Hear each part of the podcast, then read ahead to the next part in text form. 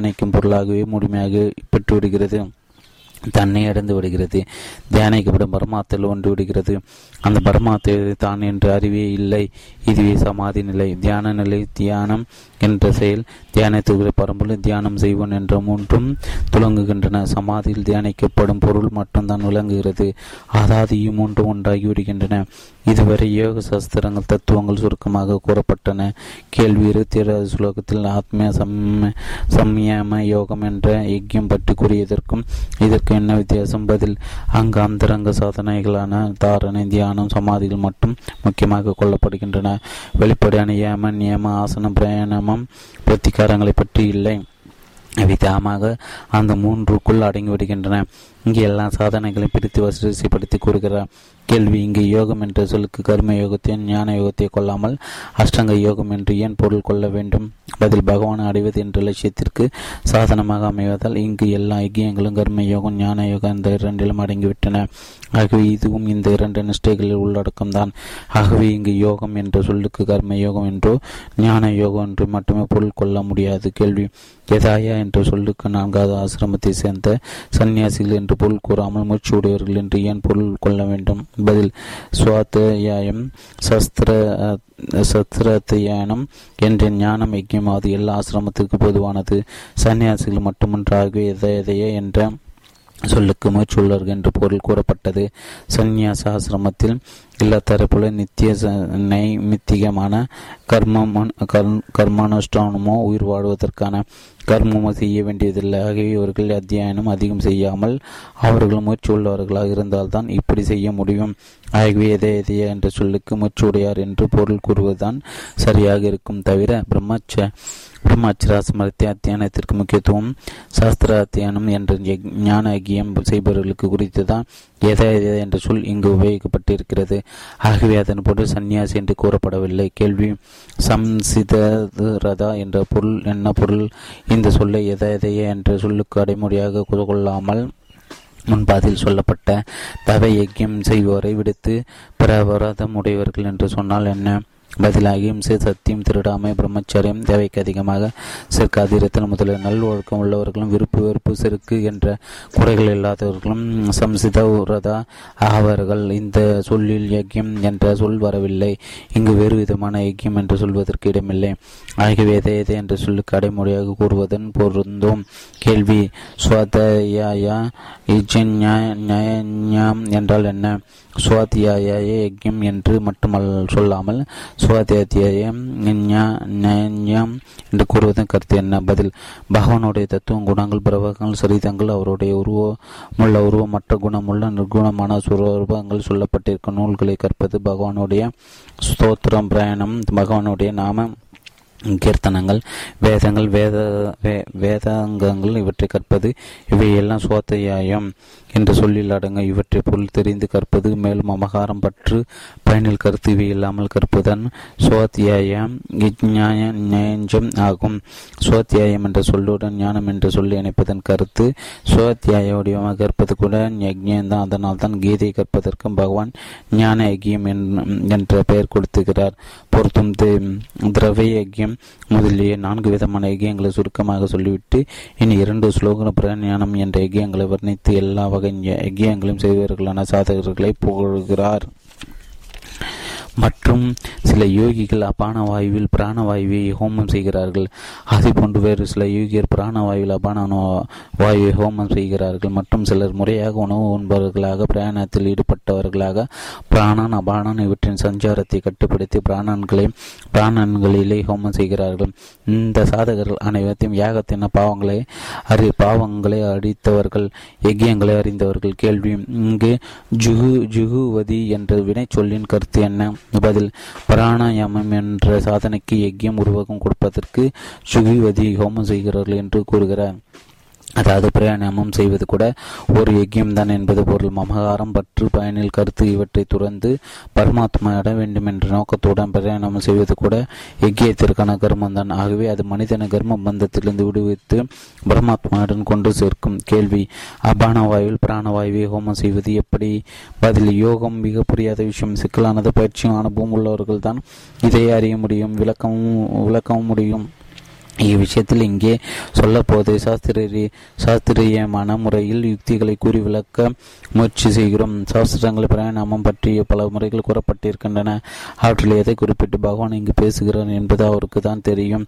ஒரு விஷயத்தில் கவனித்து வைத்துக் கொள்ள வேண்டும். சாஸ்திரங்கள் அபானினிடம் புட்டம் என்றும் பிராணனிடம் ஹிருதயம் என்றும் சொல்லப்படுகின்றன. வெளிக்காற்று உள்ளே செல்வதும் சுவாசம். இதுதான் அபானின் சஞ்சாரம். ஏனெனில் அபானின் இடம் கீழே உள்ளது.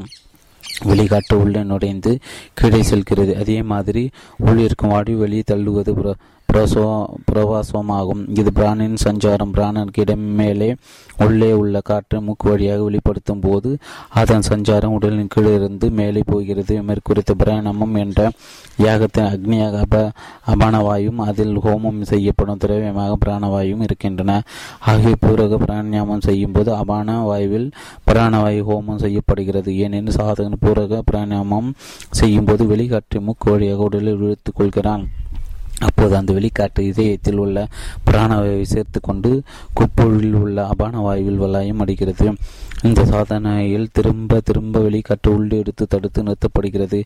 ஆகவே இது உள் கும்பகம் அபயந்திர கும்பகம் என்று கூறப்படுகிறது. கேள்வி பிராணவாயுவில் அபானவாயு ஹோமம் செய்வது என்றால் என்ன? பதில் இந்த இரண்டாவதான பிராணாயாமம் எந்த என்ற யாகத்தில் பிராணவாயு அக்னியாகவும் அபணவாயு ஹோம ஹோமந்திர ஹோமந்திரயமாகவும் இருக்கின்றன. சிறகு பிராணமம் செய்துதான் பிராணவாயுவில் அபணவாயு ஹோமம் செய்வதாகும். ஏனெனில் சாதகன் ரசக பிராணமம் செய்யும் போது அவன் உள்ளே இருக்கும் வாயு முக்கின் வழியாக உடலிருந்து வெளிப்படுத்தி தடுத்து நிறுத்துகின்ற நிறுத்துகிறான். அப்போது முதலில் உள்ள இருந்த பிராணவாயு வெளியே வந்து விடுகிறது நின்று விடுகிறது. உடன் அபானவாயு வெளிப்பட்டு பிராணவாயு லயமடைகிறது. இந்த சாதனை மீண்டும் மீண்டும் உள்ளிருக்கும் வாயு வெளியே பல முறை தள்ளப்பட்டு வெளியே நிறுத்தி வைக்கப்படுகிறது. இதனால் இது வெளி கும்பகம் பரவிக கும்பகம் என்று சொல்லப்படும்.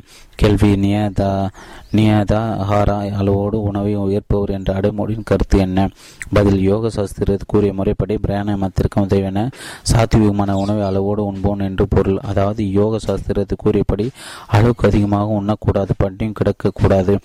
இவ்வித உணவு கட்டுப்பாடு உள்ளவர்களே நியதா ஹாரா முறையான உணவு உண்பவர்களுக்கு தான் யோகம் சித்திக்கும் அதிகம் உண்பவனுக்கும் பண்டி கிடப்பனும் யோகம் சித்திக்காது. கேள்வி பிராணாயாமா பரயானா என்ற அடைமுடிக்கு என்ன பொருள்? பதில் பிராண சஞ்சாரத்தை கட்டுப்படுத்தும் முயற்சியுடன் இதையே பரமாத்மாவை அடைய முக்கிய சாதனமாக கொள்பவர்கள் பிராணாயாம பராயணா ஆவார். கேள்வி. இதை நேதகாரா பிராணாயாம பராயானா என்ற அடைமொழிகள் மூன்று விதமாக பிராணாயாமம் செய்பவர்களுக்கு பொருந்துவதாக கொள்ளாமல் பிராணன்களை பிராணனை ஹோமம் செய்பவர்களுக்கு மட்டும் பொருந்துவதாக கூறுவதன் கருத்து என்ன? மற்ற இரண்டு சாதகங்கள் நேதகாரா மற்றும் பிராணயாமம் பிராணா என்றே இருக்க வேண்டாமா? பதில் மேலே கூறப்பட்ட பிராணனம் ஆகிய யஜ்யம் செய்யும் எல்லா யூகிகளும் உணவு கட்டுப்பாடு உடைய பிராணாமம் பராயணார்கள் என்று கூறலாம். ஆகவே இவ்விரண்டு அடைமொழிகளை எல்லோருக்கும் கூறுவதே தவறு ஒன்றும் இல்லை. ஆனால் இந்த அடைமொழிகள் மூன்றாவது சாதகனை குறிப்பிடும் இடத்தில் சேர்ந்து இருப்பதால் உரையில் கும்பகம் செய்வர்கள் மட்டும் பொருந்துவதாக கூறப்பட்டது. பிராணன அபயானில் ஹோமம் செய்யும் உலக உள் கும்பகாரர்களுக்கும் அபானனை பிராணில் ஹோமம் செய்யும் வெளி கும்பகாரர்களுக்கு கூடவே இந்த அடைமொழிகள் பொருந்துவதாக கொள்ளலாம். கேள்வி. சுலக முப்பதில் பிராணன் என்ற சொல்லில் பண்மையில் இருப்பது ஏன்? பிராணன் அபரான் இவற்றின் சஞ்சாரத்தை தடை செய்து பிராணன்களை பிராணங்களில் ஹோமம் செய்வது என்றால் என்ன? பதில் உடலில் சஞ்சரிக்கும் வாயு ஐந்து விதமாக ஒன்று பிராணன் இரண்டு அபானன் மூன்று சமானன் நான்கு உதானன் ஐந்து வியானன். இவற்றில் பிராணனுக்கு இடம் இதயம்.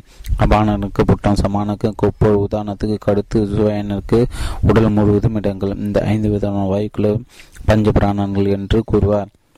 அதனால் தான் இந்த ஐந்து பிராணங்களை வென்று இவற்றை தடுத்து நிறுத்தும் சாதனையை யாகம் யாகம் என்று உருவகப்படுத்துவதற்கு பிராணன்கள் என்று பன்மையில் உபயோகப்படுத்தின இந்த சாதனையில் அக்னி திரவியம் என்ற இரண்டாகவும் பிராணன்கள் ஆகின்றன என்ற எந்த பிராணத்தில் பிராணன் அபான இவற்றின் சஞ்சாரம் தடை செய்யப்பட்டு நிறுத்தப்பட்டு இருக்கிறதோ அதாவது பூர்வகமில்லாமல் ரேக ரேசகமில்லாமல் மூச்செடுப்பு மூச்சு விடுதல் இரண்டுமின்றி பிராணன் அபானன் முதலான ஐந்தையும் அவற்றின் இடத்திலே தடுத்து நிறுத்தியாகிறது. அந்த யாகத்தில் பிராணன் அபானன் சஞ்சாரங்களை தடுத்து பிராணன்களை பிராணங்களை ஹோமம் செய்வது நடைபெறுகிறது என்பதை அறிந்து கொள்ள வேண்டும். இந்த சாதனையில் வெளிவாயுவை உள்ளே எடுப்பதும் இல்லை உள்வாடு வெளிவிடுவதும் இல்லை.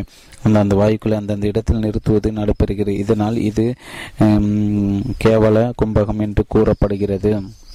கேள்வி. மேலே சொல்லப்பட்ட மூன்று விதமான பிராணாமங்களுடன் கூட ஜபம் செய்வது அவசியமா? இல்லையா? அவசியமான ஓம்கார ஜபமா? அல்லது மற்ற ஏதாவது பகவந்த நாமமா ஜபமா? பதில் ஓம்கார சத்து சித்த ஆனந்தமான பூர்ண பிரம்மத்தை சொல்வது எந்த விதமான நல் காரியத்தை செய்ய ஆரம்பித்தாலும் இது உச்சரிப்பது அவசியம் உத்தமம். ஆகவே இங்கு கூறப்பட்ட யாகங்கள் அனைத்திலும் ஸ்ரீ பகவான் பகவான் நாம ஜபம் சேர்ந்து பெறுகிறது ஓம். ஆம் ஓம்காரத்து இடத்தில் இடத்தில் ஸ்ரீ ராம ஸ்ரீ கிருஷ்ண ஸ்ரீ சிவா முதலிய பகவான் நாமங்கள் யாருக்கு எது பிடிக்குமோ எதில் ருசியும் சிரத்தையும் உள்ளதோ அந்த நாமத்தை சொல் சொல்லலாம். ஏனெனில் பரமாத்மா எந்த நாமமும் சிரத்தையும் நம்பிக்கையும் பொறுத்து பலனிக்கக்கூடியதுதான் இங்கு எல்லா சாதனைகளும் யக்கியம் என்ற உருவகத்தில் கூறப்பட்டுள்ளன. மந்திரம் இல்லாத யக்கியம் தாமசமானது. ஆகிய மந்திரத்தின் இடத்தில் பகவான் நாமத்தை சொல்வது மிகவும் அவசியம். மேலே சொல்லப்பட்ட பிரயாணம் என்கிற யாகத்தில் ஒன்று இரண்டு மூன்று என்ற எண்ணிக்கைகளை விட எண்ணிக்கைகளை விரலை மடக்குவதாலும் மாத்திரை முதலை கணக்குகள் பண்ணி கொண்டே இருப்பதாலும் மந்திர ஜபம் குறைப்படுகிறது ஆகவே அது சாத்வீக யக்கியம் ஆகாது ஆகிய பிரஞானம் யக்கியத்தின் ஞாம ஜபம் மிகவும் அவசியம். கூடவே இஷ்ட தெய்வத்தை தியானம் செய்யவும் வேண்டும். கேள்வி மேலே சொன்ன சாதனை பொருள்கள் யாகத்தின் மூலம் பாவங்களை அடிக்கிறார்கள் ஏகியங்களை அறிகிறார்கள் என்று கூறுவதன் கருத்து என்ன? பதில் இருபத்தி மூணாவது சுலாகில் ஏகியத்தின் பொருட்டு கர்மங்களான ஸ்ரீபர்களுடைய கர்மங்கள் அனைத்தும் லயம் அடைகின்றன என்று சொன்னதை தான் இங்கு தெளிவாகவும் விளக்குகிறார். இருபத்தி நாலாவது ஸ்லோகம் முதல் இதுவரை எந்த யாகம் அனுஷ்டானம் பண்ணுவர்களை பற்றி சொல்லியிருக்கிறதோ அவர்கள் எல்லோரும் அமகாரம் பற்று பயனில் கருத்து இவை இல்லாம ஐக்கியத்திற்காக கடமைகளை பற்றி அவற்றின் மூலம் முன்வினையான மனப்பதிவுகளான சம்ஸ்காரங்களாகிய நல்லதும் தீயதுமான கர்மங்களை அடிக்கிறார்கள். இவர்களை யஜ்யத்தின் தத்துவம் அறிந்தவர்கள் ஆனால் மேலே சொன்ன சாதனைகளை பயனில் கருத்து கொண்டு ஒளியில் போகம் பெறுவதற்காக செய்பவர்கள் கர்மங்களை செய்ய விட செய்யாமல் விட்டவர்களை காட்டிலும் மேலானவர்களான யக்கியத்தின் தத்துவம் அறிந்து யக்கியத்திற்கு கடமை செய்தவர்களாக மாட்டார்கள். ஆகியவை அவர்கள் கர்ம பந்தத்தில் விடுதலை பெற மாட்டார்கள். பொருத்தும். இவ்வித யக்கியம் செய்வர்களின் பெருமையை பேசி அந்த யக்கியங்களை புரிவித்தால் விளை லாபத்தையும் செய்யாமல் விட்டால் நேரும் தீங்கையும் விலைக்கு பகவான் மேலே சொன்னபடி யாகங்கள் செய்ய வேண்டிய அவசியத்தை நிரூபிக்கிறார். குருவம்சத்தில் சிறந்தவரான அர்ஜுனா யக்கியத்தில் எஞ்சி அமுதத்தை பருகின்ற யோகிகள் சஸ்வதமான பரபரம பரமாத்மா அடைகிறார்கள். யாகம் செய்தவருக்கு மனித உலகமே இவ்வுலகம் சுகம் அளிப்பதாக இல்லை அப்படி பரலோகம் எப்படி சுகம் அளிக்கும்? கேள்வி. யக்கியத்தில் எஞ்சி அமுதம் என்றால் என்ன? அதை பருகுதல் என்றால் என்ன? பதில். உலக வாழ்வில் தேவதைகளுக்காக அக்னியில் நெய் முதலிய திரவியங்களை ஹோமம் செய்வது யாகம். ஆகும். அதில் மிகுந்ததை பிரசாதமாக உண்பது உண்டு. அதுதான் எக்கித மிஞ்சி அமுதமாக. இவ்விதமே ச சம்சருதிகாரர்கள் ஐந்து மகா யஜ்யங்களை பற்றி கூறுகிறார்கள். அதாவது தெய்வம் ரிஷிகள் முன்னோர்கள் மனிதர்கள் மற்ற உயிரினங்கள் இவர்களாக தம் சக்தியை கற்ற முறைப்படி உணவை பகுத்தளித்த பிறகு மீதமுள்ளதே யாகத்தின் மீதான அமுதம் என்பார். அதனால் ஆனால் இங்கு பகவான் யாகங்களின் பெயரால் பரமாத்மா அடைவதற்கு ஞானம் சம் சம்யமம் தவம் யோகம் சாஸ்திரங்களை கற்பது பரஞானம் முதலிய சாதனங்களை கூறுகிறார். இவற்றுக்கும் உணவுக்கும் சம்பந்தம் இல்லை. ஆகவே மேலே சொன்ன சாதனங்களை சரிவரை கடைபிடித்து சாதகர்களுடைய உட்புலன்கள் தூய்மை பெற்று அதனால் பெரும் பிரசாதமான மன அமைதியை எக்கியத்தில் எஞ்சி அமுதம் என்று கொள்ள வேண்டும். ஏனெனில் அதை அமுதமயமான பரமாத்மா அடையும் உபாயங்கள் அப்படி பரிசுத்தமான மனநிலை உண்டாகும். சுகத்தில் எப்போதும் திருப்தி அடைவதே இங்கு சொல்லப்பட்ட அமுத அனுபவம் அமுதத்தை பருகுதல் ஆகும். கேள்வி மேலே சொன்ன பரமாத்மா அடைவதற்கான சாதனைகளை புரிகின்ற சாதகர்களுக்கு பரமாத்மா லாபம் இப்பிறவிலே உண்டா? அல்லது அடுத்து வரும் பிறவிகளா? இது பதில் இது அவரவர் சாதனையின் நிலையை பொறுத்து சாதனை மன ஈடுபாடு குறைவற்று இருப்பவருக்கு இதே பிறகு வெகு விரைவில் சாதா சனாதன பிரம்மத்துடன் ஐக்கியம் கிடைத்துவிடும். சாதனை குறைபாடு உள்ளவருக்கு அந்த குறை நீங்கிய பிறகு அது கிடைக்கும். ஆனால் மேலே சொன்ன சாதனை வீண் போவதில்லை. இந்த சாதகர்கள் பரமாத்மா பிரதி என்ற லாபம் அவசியம் உண்டு. இதை உறுதி செய்வதற்காக பொதுவாக இங்கே இத்தகைய சாதகர்கள் சனாதன பிரம்மத்தை அடைவார் என்று சொன்னார். கேள்வி சனாத பிரம்மத்தை அடைவதென்றால் சகுண பிரம்மத்தை அடைவதா? அல்லது நிர்குண பிரம்மத்தை? பதில் சகுண பிரம்மம் நிர்குண பிரம்மம் என்ற இரண்டு இல்லை. சத்து சித்து ஆனந்தமயமான பரமேஸ்வரன் தான் ச சகுண பிரம்மம் என்று அவர் நிர்குண பிரம்மனோ பிரம்மமும் ஆவார். அவரவர் பவனை நம்பிக்கையை ஏற்றார் போல சாதகர்களுடைய பார்வையில் சகுனம் என்றும் நிர்குணம் என்றும் வேறுபாடு தோன்றுகிறது. அது உண்மை என்று சாதன பிரம்மம் நிலை ஏற்றின பிறகு எந்த வேறுபாடும் இருக்காது. கேள்வி இங்கு ஐஜ நெனஷியா என்ற சொல் யாரை குறிக்கிறது? அவனுக்கு உலகமே சுகம் அளிக்காது பரலோகம் எப்படி அளிக்கும் என்று கூறுவதன் கருத்து என்ன? பதில். மேற்கூறிய யக்கியங்கள் அதாவது சாதனங்கள் ஒன்றையோ அல்லது சாஸ்திரங்கள் கூறப்பட்டுள்ள பற்பல விதமான மற்ற யக்கியங்கள் ஒன்றையோ எந்த விதத்தினை செய்ய தவறும் ஒருவன் மனித பிறவின் கடமை ஆற்ற தவறிவிடுகிறான். அவனை அஜய் ஞானசிய என்ற சொல் குறிக்கிறது. அவனுக்கு உலகமே சுகமளிக்காது எனில் பரலோகம் எப்படி சுகமளிக்கும்? மேலே சொன்ன யக்கியங்களை செய்ய தகுதிப்பட்ட பிறகு கூட அவற்றில் ஈடுபடாதால் அவனுக்கு முக்தியே கிடைக்காது என்பது மட்டுமன்று சொர்க்கமும் கிடைக்காது. முக்திக்கு வழியான இந்த மனித பிறவில் மன அமைதியும் கிடைக்காது. பரதத்துவ சாதனையில் ஈடுபடாத மனிதனை எப்போதும் இடைவிடாமல் பலவித கவலைகள் நெருப்பு கொடுந்தாக சூழ்ந்து வாட்டும். பிறகு துன்பத்தை மட்டும் அனுபவிக்கக்கூடிய பிறவிகளை அடுத்தும் அப்பிறவிகளை மேன்மைக்குரிய செயல்களை செய்ய முடியாது என்பது மட்டுமன்று அமைதியும் கெட்டாத. மனித பிறவிகள் செய்த புண்ணிய பாவ பயன்களை தான் ஏனைய பிறவிகளில் அனுபவிக்க முடியும். ஆகவே இந்த மனித பிறவியில் மனை கடமைகளை செய்ய தவறுபவர்களுக்கு இப்பிறவிலும் சுகம் கிடைக்காது. கேள்வி உலகில் சாஸ்திரங்கள் கூறப்பட்ட உத்தம கர்மங்களை செய்யாமல் இருப்பவர்களுக்கும் சாஸ்திர நடப்பவர்களுக்கும் கூட மனைவி மக்கள் செல்வம் மதிப்பு பெருமை கீர்த்தி முதலிய விருப்பமான நலன்கள் கிடைத்து சுகம் சுகமாக இருப்பதை பார்க்கிறோமே. அப்படி இருக்க யஜ்யம் செய்தவருக்கு இவ்வுலக சுகம் இல்லை என்று சொல்வது எப்படி? பதில் மேலே சொன்ன விருப்பமான நலன்களை பெற்று அவர்கள் சுகமாக இருப்பது கூட முன்பு சாஸ்திர முறைப்படி செய்யப்பட்ட புண்ணிய கர்மங்களின் பயன்தான். பாவ செயல்களின் பயன்கள் அல்ல. இந்த சுகங்களை பிறவில் செய்த பாவ கர்மங்களின் பயன் என்றோ புண்ணிய கர்மங்களை செய்ய செய்யாமல் விட்டதன் பயன் என்றோ நினைக்கவே கூடாது. மேலும் ஏற்படி சுகங்கள் உண்மையில் சுகங்களும் அல்ல. அதனால்தான் பரமாத்மா அடைவதற்கு முக்கிய சாதனமான இந்த மனித பிறவி கிடைத்தும் சாத்வீகமான சத்தியமான சுகத்தை பெறாமல் அறியாமையினர் பலவிதமான போக வாசனைகளை ஈர்க்கப்பட்டு துன்பத்திலும் கவலையிலும் ஆழ்ந்து போகிறான். பகவானின் அபிப்பிராயம் இதுவே கேள்வி. மகன் தாய் தந்திற்கு சேவை செய்ய வேண்டும். மனைவி கணவனுக்கு சேவை புரிய வேண்டும். சிஷியன் குருவிற்கு சேவை புரிய வேண்டும். இப்படி சாஸ்திரங்கள் விதிக்கப்பட்ட பல கடமைகள் எக்கியத்திற்கான கர்மங்கள் அடங்குமா இல்லையா? அத்தகைய கடமைகளை ஆற்றுபவர்கள் சாத சனாதமான பிரம்மத்தை அடைய முடியுமா? முடியாத. பதில் மேலே சொன்ன கடமைகள் அனைத்தும் சுவ தர்மத்தை கடைபிடிப்பதில் அடங்கும். இத்தகைய சுவ சுவ தர்மத்தை கடைபிடித்தல் என்ற எக்கியத்தின் தொடர்ச்சி நன்கு காக்கப்பட வேண்டும் என்ற பகவானின் கட்டளை ஏற்று கொண்டும் தன்னலம் கருதாமல் செய்யப்படும் போர் வேளாண்மை வணிகம் முதலிய கர்மத்தில் அடங்கும். அது செய்வர்கள் சனாதன பிரம்மத்தை அடைவது போலவே மகன் தாய் தந்தை பெண்ணுவது சிஷ்யன் குருவிற்கு சேவை செய்வது மனைவி கணவனை பரமாத்மா கருதி அவருக்கு சேவை செய்வது இவர்கள் பணிவிடையை குடியோரின் சுகத்திற்காக தன்னலம் கருதாத உடைப்பது இவையெல்லாம் ஐக்கியத்திற்கான கர்மங்கள் தான் மற்றும் மனிதன் சனாதன பிரம்மத்தை அடைவான் என்று சொல்லவும் வேண்டுமா? கேள்வி. இந்த சந்தர்ப்பத்தில் வெவ்வேறு யஜ்யங்களின் பெயர்களை சொல்லி வெவ்வேறு சாதனைகள் கூறப்பட்டன. இவன் ஞான யோகிகளுக்கு உரியவனா அல்லது கர்ம யோகிகளுக்கு பதில்? இருபத்தி நாலாவது ஸ்லோகத்தில் சொல்லப்பட்ட பிரம்ம யஜ்யம் இருபத்தைஞ்சாவது ஸ்லோகத்து பின்பாதில் கூறப்பட்ட ஆத்மா பரமாத்மாக்களின் அபேத தர்ஷன யஜ்யம். இவை இரண்டு ஞான யோகிகளுக்கு உரியவை. ஏனெனில் அந்த சாதகர் பரபிரமத்தை தவிர வேறானவர் அல்ல. கர்ம யோகியவற்றை கடைபிடிக்க முடியாது. இவை தவிர மற்ற எல்லா யஜ்யங்களும் ஞான யோகியம் செய்யலாம். செல்லலாம் கடுமையாகவும் செல்லலாம் வீட்டில் எந்த விதமான தடையும் இல்லை. பொருத்தம் பதினாறு ஸ்லோகத்தில் பகவான் அர்ஜுனனை பார்த்து உனக்கு கர்ம தத்துவத்தை சொல்வேன். அதனால் நீ பாவத்திலிருந்து விடுப்பாரா என்று கூறியபடி பதினெட்டாவது ஸ்லோகம் வரை இதுவரை கர்ம தத்துவத்தை விளக்கி இந்த ஸ்லோகத்தில் அதையும் தலை கட்டுகிறார். இவ்விதம் இன்னும் அநேக விதமான ஐக்கியங்கள் வேதங்களில் விரிவாக கூறப்பட்டுள்ளன. அவை எல்லாம் மனம் புலன்கள் உடல் ஆகியவற்றால் செய்து நிறைவேற்றப்பட வேண்டியவை என்று நீ அறிந்து கொள். இவ்வாறு தத்துவ ரீதியாக அறிந்து அவற்றை கடைபிடிப்பதன் மூலம் நீ கர்ம பந்தத்திலிருந்து முற்றிலும் விடுதலை பெறுவாய்.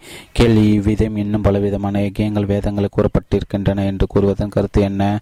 பதில் இதுவரை சாதனங்கள் என்ற முறையில் எந்த ஐக்கியங்கள் குறிப்பிட்டனோ அவ்வளவுதான் என்றில்லை இன்னும் பிரத்திக உப உப உபாசனை உருவ வழிபாடு முதலிவிட்ட பிரம்மத்தை அடையும் பலவிதமான உபாயங்கள் வேதங்களில் சொல்லப்பட்டிருக்கின்றன. செருக்கு மகாரம் பற்று பயனில் விருப்பம் இவற்றை தொடர்ந்து அந்த சாதனைகளை நிறைவேற்றும் சாதகர்கள் அனைவரும் எக்கியத்தின் பொருட்டு கடமையாற்றுபவர்கள் தான் ஆகியவை மேலே சொன்ன எக்கியங்களை பெறுவ செய்பவர்களைப் போல அவர்களும் சம்பந்தத்திலிருந்து விடுதலை பெற்று சனாதன பிரம்மத்தை அடைவார்கள் என்று கூறுகிறார். கேள்வி இங்கு பிரம்மம் என்ற சொல்லுக்கு வேதம் என்று பொருள்பட்டது பிரம்மாவின் வாய்மொழி அல்லது பரமாத்தின் வாய்மொழி என்று கூறினால் என்ன? ஏனென பிர பிர பிரஜாபதியான பிரம்மம் யஜ்யங்களோடு கூட பிரஜைகளை படைத்தவர் என்றும் பரமேஸ்வரன் வேதங்கள் யஜ்யங்கள் பிராமணர்கள் படைக்கப்பட்டான் என்றும் சொல்லப்பட்டிருக்கிறதே. பதில் பிரஜாபதியான பிரம்மம் பரமாத்மாவிடம் உண்டானார். ஆகவே வேதங்கள் பிராமணர்கள் யஜ்யம் முதலியவை பிரம்மனிடந்து தோன்றின என்றும் பரமாத்திலிருந்து உண்டாயின என்றோ எப்படி சொன்னாலும் எல்லாம் ஒன்றுதான். அதுபோல வெவ்வேறு ஐக்கியங்கள் விரிவாக வேதங்கள் கூறப்பட்டுள்ளன. வேதங்கள் பிரம்மாவின் முகத்திலிருந்து வெளிப்பட்டன. பிரம்மா பிரம்மாத்துவிடமிருந்து உண்டானார். இக்காரணங்கள் ஐக்கியங்கள் பிரம்மாத்துவிடமிருந்து பிரம்மாவிடமிருந்தோ வேதங்களிலிருந்து பிறந்தன என்று கூறுவது எல்லாம் ஒன்றுதான். த்ரீ பர் ஃபிஃப்டின் ஐக்கியங்கள் வேதங்களிலிருந்து உண்டான் என்று கூறப்பட்டது. ஆற்றும் விரும்பும் வேதங்களை காணப்படுகிறது. ஆகவே இங்கு பிரம்மம் என்ற சொல்லுக்கு வேதம் என்று சொன்னதுதான் சரி. கேள்வி இவை அனைத்தும் நீ மனம் புலன்கள் உடல் இவற்றினால் செய்து நிறைவேற்ற வேண்டும் என்று அறிந்து கொள் என்று கூறுவதன் கருத்து என்ன? பதில் இப்படி செல்வதன் மூலம் பகவான் மூன்று விஷயங்களை அறிய வேண்டும் என்று உணர்த்துகிறார். ஒன்று இங்கு சாதனை என்ற முறையில் சொல்லப்பட்ட ஐக்கியங்கள்.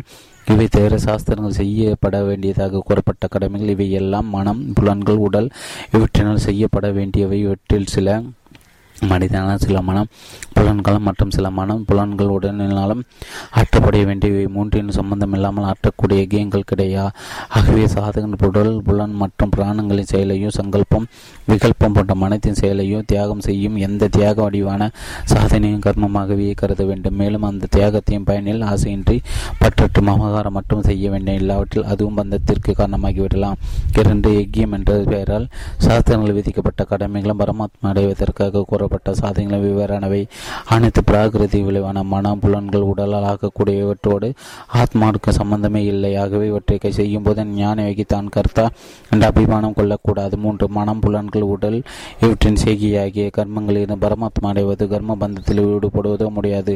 மன புலன்கள் உடல் இவற்றின் உதவின்றி சம்பந்தத்து கர்ம பந்தத்தில் விடுதலை பெறுவதற்காக சொல்லப்பட்ட உபாயங்களை அவற்றையும் கடைபிடிக்க முடியாது. ஆகவே பரமாத்மா அடையவும் கர்ம பந்தத்தில் விடுதலை பெறவும் விரும்புவர்கள் அகங்காரம் அபிமானம் பற்று பயனில் கருத்து இவற்றை துறந்து மேற்கூறியவற்றில் ஏதாவது ஒரு சாதனை அவசியம் முயற்சியுடன் செய்யதான் வேண்டும். கேள்வி. இவ்விதம் தத்துவ ரீதியாக அறிந்து நீ கர்ம பந்தது முற்றிலும் விடுபடை பெறுவாய் என்று கூறுவதன் கருத்து என்ன? பகவத்கீதை முன்னூத்தி இரண்டாம் பக்கம் தொடர்ச்சி. கேள்வி. இவை அனைத்தும் நீ மனம் புலன்கள் உடல் இவற்றை நல்ல செய்து நிறைவேற்ற வேண்டும் என்று அறிந்து கொள் என்று கூறுவதன் கருத்து என்ன? பதில். இப்படி சொல்வதன் மூலம் பகவான் மூன்று விஷயங்களை அறிய வேண்டும் என்று உணர்த்துகிறார். ஒன்று இங்கு சாதனா என்ற முறையில் சொல்லப்பட்ட எக்கியங்கள் இவை தவிர சாஸ்திரங்களில் செய்ய வேண்டியதாக கூறப்பட்ட கடமைகள். இவை எல்லாம் மனம் புலன்கள் உடல். இவற்றினால் செய்யப்பட வேண்டிய வேண்டியவை அவற்றில் சில மனதினாலும் சில மனம் புலன்களாலும் மற்றும் சில மனம் புலன்கள் உடலினாலும் ஆற்றப்பட வேண்டியவை. இவை மூன்றின் சம்பந்தம் இல்லாமல் அற்றக்கூடிய ஐக்கியங்களை கிடையா? ஆகவே சாதகன் உடல் புலன் மற்றும் பிராணன்களின் செயலையோ சங்கல்பம் விகல்பம் போன்ற மனதின் செயலையோ தியாகம் செய்யும் எந்த தியாக வடிவான சாதனையும் கர்மமாகவே கருத வேண்டும். மேலும் அந்த தியாகத்தின் பயனில் ஆசையின்றி பற்றட்டும் மமகாரம் மற்றும் செய்ய வேண்டும். இல்லாவிடில் அதுவும் பந்தத்திற்கு காரணமாகிவிடலாம். ஒன்று எக்கியம் என்ற பெயரால் சாஸ்திரங்கள் விதிக்கப்பட்ட கடமைகளும் பரமாத்மா அடைவதற்காக கூறப்பட்ட சாதனைகளும் வெவ்வேறானவை அனைத்துமே பிராகிருதியின் விளைவான மனம் புலன்கள் உடலால் ஆகக்கூடியவை. இவற்றோடு ஆத்மாவுக்கு சம்பந்தமே இல்லை. ஆகவே இவற்றை செய்யும் போது ஞான யோகி தான் கர்த்தா என்ற அபிமானம் கொள்ளக்கூடாது. மூன்று மனம் புலன்கள் உடல் இவற்றின் செய்கியாகி கர்மங்களின்றி பரமாத்மா அடைவதோ கர்ம பந்தத்திலிருந்து விடுபடுவதோ முடியாது. மனம் புலன்கள் உடல் இவற்றின் உதவியின்றி கர்ம பந்தத்திலிருந்து விடுதலை பெறுவதற்காக சொல்லப்பட்ட உபாயங்களை அவற்றுமே கடைபிடிக்க முடியாது. ஆகவே பரமாத்மா அடையவும் கர்ப்பபந்தத்திலிருந்து விடுதலை பெறவும் விரும்புபவர்கள் மமகாரம் அபிமானம் பற்று பயனில் கருத்து இவற்றை துறந்து மேற்கூறியவற்றில் ஏதாவது ஒரு சாதனையை அவசியம் முயற்சியுடன் செய்யத்தான் வேண்டும். கேள்வி இவ்விதம் தத்துவ ரீதியாக அறிந்து நீ கர்ப்பபந்தத்திலிருந்து முற்றிலும் விடுதலை பெறுவாய் என்று கூறுவதன் கருத்து என்ன? பதில் ஸ்லோகம் பதினெட்டு முதல் இதுவரை சொல்லப்பட்ட கர்ம தத்துவங்களை அறிந்து அதன் மூலம் அனைத்து ஐக்கியங்களையும் தத்துவ ரீதியாக உணர்ந்து நீ கர்ம பந்தத்திலிருந்து விடுதலை பெறுவாய். ஏனெனில் இவ்வாறு தத்துவம் உணர்ந்து செய்யப்படும் கர்மங்கள் பந்தத்திற்கு காரணமாக என்பது மட்டுமன்று அவை முன்வினையால் சேர்ந்துள்ள செயல்களையும் அழித்து மோஷத்தையும் அளிக்கும் என்பது கருத்து பொருத்தும். இதுவரை பகவான் பலவிதமான ஐக்கியங்களை வர்ணித்தார். இவை தவிர வேறு பல ஐக்கியங்கள் வேத சாஸ்திரங்கள் கூறப்பட்டிருக்கின்றன என்றும் சொன்னார். இவற்றில் எந்த ஐக்கியம் சிறந்தது என்ற கேள்வி பிறக்கிறது. இதற்கு விடை அளிக்கிறார். பரந்த பரந்தப அர்ஜுனா திரவியங்களால் நிறைவேற்றக்கூடிய ஐக்கியத்தை விட ஞான ஐக்கியம் மிகவும் சிறந்தது. ஏனில் என்னென்ன கர்மங்கள் உண்டோ அந்த கர்மங்கள் அனைத்தும் ஞானத்தில் நிறைவு பெறுகின்றன. கேள்வி இந்த திரவிய ஐக்கியம் என்றால் என்ன? ஞான ஐக்கியம் ஏக்கியம் என்றால் என்ன? திரவியங்க ஐக்கியத்தை விட ஞான ஐக்கியம் சிறந்தது என்று கூறுவதன் கருத்து என்ன? பதில் திரவியங்கள் அனைத்து உலகில் பொருட்கள் முக்கியமாக தேவைப்படும் இக்கியம் திரவ இக்கியம் எனப்படும். அக்னியில் நெய் சர்க்கரை தயிர் பால் எல் அரிசி உலர்ந்த பழம் சந்தனம் கற்பூரம் அகில் மனமுள்ள மூலிகைகள் அன்னம் இவற்றை விதிப்படி ஹோமம் செய்து தானம் கொடுப்பது பரோபரா பரோபகரமாக கிணறு ஓடை குளம் வெட்டுவது தர்மசாலைகள் கட்டுவது பலி பலிவை பலிவை பலிவை பலிவை பலிவையும் செய்வது என்று உலகில் பொருட்களை பயன்படுத்தி சாஸ்திர முறைப்படி செய்யப்படும் நல்ல செயல்கள் எல்லாமே திரவிய யக்கியங்கள் தாம். மேற்கூறிய சாதனைகளை இவை தெய்வ யக்கியம் என்றும் அனுபவ விஷயங்களை அர்ப்பணம் செய்கின்ற யக்கியம் என்றும் திரவ யக்கியம் என்றும் கூறப்பட்டுள்ளன. இவை தவிர விவேகம் ஆராய்ச்சி முதலிய ஆத்மா சம்பந்தமான ஞானத்துடன் கூடிய சாதனைகள் அனைத்தும் ஞான ஐக்கியத்தில் அடங்கும்.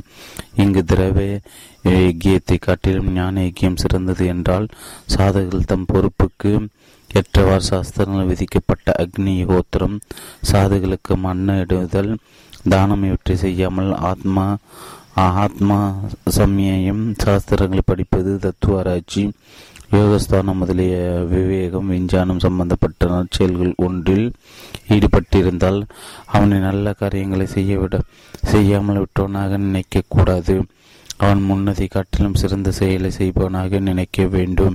ஏனெனில் திரவ இயக்கியம் கூட மமகாரம் பற்று பயனில் கருத்து இவற்றை துறந்து ஞானத்தோடு செய்தால் தான் முக்திக்கு காரணமாகின்றது. இல்லாவிட்டால் பந்தத்திற்கு காரணமாகின்றது. மேலே சொன்ன ஞான சாதனையில் ஈடுபட்டவர்கள் அனுபவ விஷயங்களையே முற்றிலுமாக துறந்து விடுகிறார்கள். அவர்களுடைய செயல்களில் ஹிம்சை முதலான அறவே இல்லை. ஆகிய அவை உத்தமமானவை என்று பொருள் தத்துவ ஞானத்தை பெறுவதில் பாவனை தான் முக்கியம். ஒளிகள் பொருட்களின் தேவை இல்லை. ஆகிய திரவ ஐக்கியத்தை கற்றின் ஞான ஐக்கியம் சிறந்தது என்று சொன்னார். கேள்வி இங்கு அகிலம் சர்வம் என்ற அடைமொழிகளோடு கூறப்படும் கர்மம் என்ற சொல் எதை குறிக்கிறது? முழுமையான எல்லா கர்மங்களும் ஞானத்தில் முடிகின்றன என்று கூறுவதன் பொருள் என்ன? பதில் மேலே கூறப்பட்ட பலவிதமான சாதனை என்று கர்மங்கள் இவை தவிர வேதனை வேத சாஸ்திரங்கள் கூறப்பட்ட நல்ல கர்மங்கள் இவை எல்லாம் சேர்ந்தது அகிலம் சர்வ கர்மம் என்பதன் பொருளாகும். அகிலம் என்றால் என்னென்ன கர்மங்கள் உண்டோ அவை என்று பொருள் சர்வம் என்றால் அவை எல்லாம் என்று பொருள். இத்தனை சாதனைகளுக்கு மிகப்பெரிய பயன் பரமாத்மாவை பற்றி உள்ளபடி அறிந்து கொள்வதான் அப்படி உள்ளபடி அறிவதன் மூலம் பரமாத்மை அடைந்த பிறகு மேலும் அடைய வேண்டிய எதுவும் மீதமில்லை என்று கூறுகிறார். கேள்வி இச்சுலோகத்தில் வரும் ஞான யக்கியமும் ஞானமும் இரண்டுக்கும் பொருள் ஒன்றுதானா? வெவ்வேறா. பதில் வெவ்வேறு தான். ஞானக்கியம் என்பதில் வரும் ஞானம் என்ற சொல்லுக்கு பிரம்மத்தை உள்ளபடி அறிவதாக செய்யப்படும் விவேகம் ஆராய்ச்சி சமயம் முதலிய சாதனைகள் என்று பொருள். இரண்டாம் பாதையில் வரும் ஞானம் என்ற சொல்லுக்கு பரமாத்மை பற்றிய உண்மை அறிவு அந்த சாதனைகளின் பயனான தத்துவ ஞானம் என்று பொருள். இவ்விதம் இரண்டுக்குள்ள வேறுபாடு உண்டு பொருத்தம். இவ்விதம் ஞானியக்கும் அதன் பயனான பரமாத்மா தத்துவ ஞானம் இவற்றின் பெருமைகளை கூறி அடுத்த இரண்டு ஸ்லோகங்களால் ஞானத்தை பெறுவாயாக என்று அர்ஜுனனுக்கு ஆணையிட்டு அதை பெறும் வழியையும் பயனையும் கூறுகிறார். அந்த ஞானத்தை தத்துவ தத்துவ தரிசிகளான ஞானிகளை அணுகி அறிந்து கொள். அவர்களை லாஷ் லாஷ்டாங்கமாக தரையில் விழுந்து வணங்குவதாலும் சேவை செய்வதாலும் கவிடமில்லாமல் நேர்மையாக கேள்வி கேட்பதாலும் அந்த பரமாத்மா தத்துவத்தை நன்கு அறிந்துள்ள மகாத்மா மகாத்மாக்களான ஞானிகள் உனக்கு அந்த தத்துவ ஞானத்தை உபதேசிப்பார்கள் கேள்வி. இந்த ஸ்லோகத்தில் தத்து என்று எதை குறிப்பிடுகிறார்? பதில். எல்லா சாதனைகளுக்கும் உரிய பயனை முன் முன் ஸ்லோகத்தில் புகுந்துரைத்த தத்துவத்தை பரமாத்மையை பற்றிய அந்த உண்மை அறிவை தத் என்ற சொல் குறிப்பிடுகிறது. கேள்வி அந்த ஞானத்தை பெறுவதற்காக என்றால் என்ன? பதில் பரமாத்மாவை பற்றி உண்மை அறிவை பெறாமல் மனிதன் பிறப்பு இறப்பு என்ற கர்ம பந்தத்திலிருந்து விடுதலை பெற முடியாது. ஆகியவை கட்டாயம் அந்த ஞானத்தை பெற வேண்டும் என்று பொருள். கேள்வி தத்துவம் உணர்ந்த ஞானிகளிடமிருந்து உன் ஞானம் பெற வேண்டும் என்று கூறுவதன் கருத்து என்ன? பதில் பகவான் அடிக்கடி பரமாத்மா தத்துவத்தை எடுத்து கூறி கூட அர்ஜுனன் அதை அறிந்து கொள்ளாததால் அவனிடம் சிரத்தை குறைவு இருப்பது தெரிகிறது மேலும் சிரத்தை வளருவதற்கு மற்ற ஞானிகளிடம் சென்று ஞானம் பெறுமாறு பகர்கிறார். கேள்வி பிராணிபாத என்றால் என்ன? பதில் சிரத்தையுடனும் பக்தியுடனும் நேர்மையுடனும் சாஷ்டாங்கமாக தரையில் விழுந்து வணங்குவது பிராணிபாதம் ஆகும் கேள்வி சேவா என்றால் என்ன? பதில் சிரத்தையுடனும் பக்தியுடனும் பெரியவர்களை அணுகுவது அவர்களது கட்டளைகளை நிறைவேற்றுவது அவர்களின் உள்ளம் அறிந்து எல்லா விதத்திலும் அவர்கள் மனமர் ஊழியம் செய்து இவையெல்லாம் சேவையில் அடங்கும். கேள்வி பரிபிராஸ்தா என்றால் என்ன? பதில் பரமாத்மா தத்துவத்தை உள்ளபடி அறிய வேண்டும். என்ற ஆவலோடு சிரத்தையுடனும் பக்தியுடனும் குருவினிடம் கேள்வி கேட்பது பரிபிராத்தியமாகும். அதாவது நான் யார் மாயை என்றால் என்ன பரமாத்மாவின் சுரூபம் என்ன எனக்கும் பரமாத்மாக்கும் என்ன சம்பந்தம் பந்தம் என்றால் என்ன மோஷம் என்றால் என்ன எவ்விதம் சாதனை புரிந்தால் பரமாத்மாவை அடையலாம். இப்படி ஆத்மாவை பற்றி எல்லா விஷயங்களிலும் சிரத்தையுடனும் பக்தியுடனும் பணியுடனும் நேர்மையுடனும் கவனமின்றி கேள்வி கேட்பது பரிபிரசனம் ஆகும். தர்க்கம் புரிவது விதண்டவாதம் செய்வது பரிபிரசம் அல்ல. கேள்வி. வணங்குவதாலும் சேவை புரிவதாலும் நேர்மையாக கேள்வி கேட்பதாலும் பெரியவர்கள் உனக்கு தத்துவத்தை உபதேசிப்பார்கள் என்று கூறுவதன் கருத்து என்ன? இவ்வாறு சேவை முதலென செய்யாவிட்டால் ஞானிகள் உபதேசிக்க மாட்டார்களா? பதில் தத்துவ ஞானத்தை பெறுவதில் சிரத்தை பக்தி கவடமின்மை இவை அவசியம் என்று வலியுறுத்துவதன் பகவானின் அபிப்பிராயம். சிரத்தையும் பக்தியும் இல்லாதவனுக்கு செய்யப்படும் உபதேசம் மனதில் ஏறாது. பிறரது வணக்கம் பணிவிடை மரியாதை. இவற்றால் அவர்களுக்காக வேண்டியது ஒன்றும் எல்லாவிடனும் தனக்கு எல்லாம் தெரியும் என்று செருக்குடனும் முரட்டுத்தனத்துடனும் இவருக்கு தெரிகிறதா? பார்ப்போம் என்ற எண்ணத்துடனும் கபடமாகவும் கேள்வி கேட்பவர்களுக்கு தத்துவ ஞானம் பற்றி கூற பெரியவர்கள் முன்வர மாட்டார்கள். ஆகிய தத்துவ ஞானம் பெற விரும்புவான். சிரத்துடனும் பக்தியுடனும் பெரியவர்களை அண்டி அவர்களிடம் தன்னை ஒப்புவித்து அவர்களுக்கு சேவை புரிந்து அவர்களை அவர்களாக விரும்பி செல்லும் வரை காத்திருந்து அவர்களிடம் பரமாத்மாவை பற்றி கேட்க வேண்டும். இப்படி நடந்தால் கன்றை பார்த்த பசுக்கு மடியில் பால் சுரப்பது போல அந்த தகுதி பெற்ற சீடனுக்கு உபதேசம் செய்ய வேண்டுமென்ற உவகை ஞானியின் உள்ளத்தில் கடல் போல பொங்கி எழும் இதேதான் வேதமும் கூறுகிறது. தத்துவ விஞ்ஞான நார்த்தம் ச குருமே குருமேவா பிச இச்சேந்த் சமித் பாணி ஸ்ரோத்ரயம் பிரம்ம நிஷ்டம் முண்டகோபன் நிஷேத்து தத்துவத்தை அறிய விரும்பும் சாதகன் சக்தி கற்றவர் சமைத்து முதலிய காணிக்கைகளை ஏந்தி கர்வமின்றி வேத சாஸ்திரங்களை அறிந்த பிரம்மத்தில் நிலைப்பட்ட குருநாதரை அணுக வேண்டும். கேள்வி ஜிஞானிதா மகா மகாத்மாக்களான ஞானிகள் என்பதற்கு தத்துவ சீனா என்ற அடைமொழி கொடுப்பது பன்மையில் கூறுவதும் ஏன்? பதில் பரமாத்மாவின் தத்துவத்தை உள்ளபடி நன்றாக உணர்ந்த வேதம் அறிந்த பெரியவர்கள் தான் அந்த தத்துவ ஞானத்தை உபதேசிக்க முடியும். சாஸ்திரம் மட்டும் படித்தவன் உபதேசம் செய்ய முடியாது. பன்மை இங்கு மரியாதை குறிக்கிறது. ஞானிகள் பலர் கூடி உனக்கு உபதேசிர்கள் என்று பொருள் அன்று எந்த ஞானத்தை அறிந்து கொண்டு பின்னர் திரும்பவும் நீ இவ்விதமான குழப்பத்தை அடைய மாட்டாயோ? அர்ஜுனா அந்த தத்துவ ஞானத்தினால் சராசரங்கள் அனைத்தையும் மீதமின்றி முதலில் தன்னிடம் பிறகு சத்து சித்து ஆனந்தமயமான என்னிடமும் காண்பாய். இங்கு எத்து என்று எதை குறிப்பிடுகிறார்? அதை அறிவது என்பது என்ன? பிறகு இவ்விதம் மோகமடைய மாட்டாய் என்று கூறுவதன் கருத்து என்ன?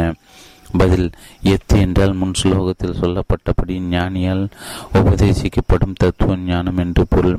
அந்த உபதேசின்படி பரமாத்மா ஸ்வரூபத்தை நன்கு நேரடியாக உணர்வதே அந்த ஞானத்தை பெறுவது என்பதன் பொருள்.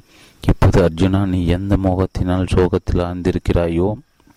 பெரியவர்கள் உபதேச ஞானம் பெற்ற பிறகு மறுபடியும் நீ அந்த மோகத்தில் கலங்க மாட்டாய் என்பது ஹோமத்திற்கு மோகத்திற்கு ஆட்பட மாட்டாய் என்று கூறுவதன் பொருள் ஏனெனில் இரவில் பரவிய இருள் ஆதவன் உதயமானவுடன் இல்லாமல் போய் விடுவதைப் போல பரமாத்மா உள்ளபடி அறிந்த பிறகு நான் யார் உலகம்?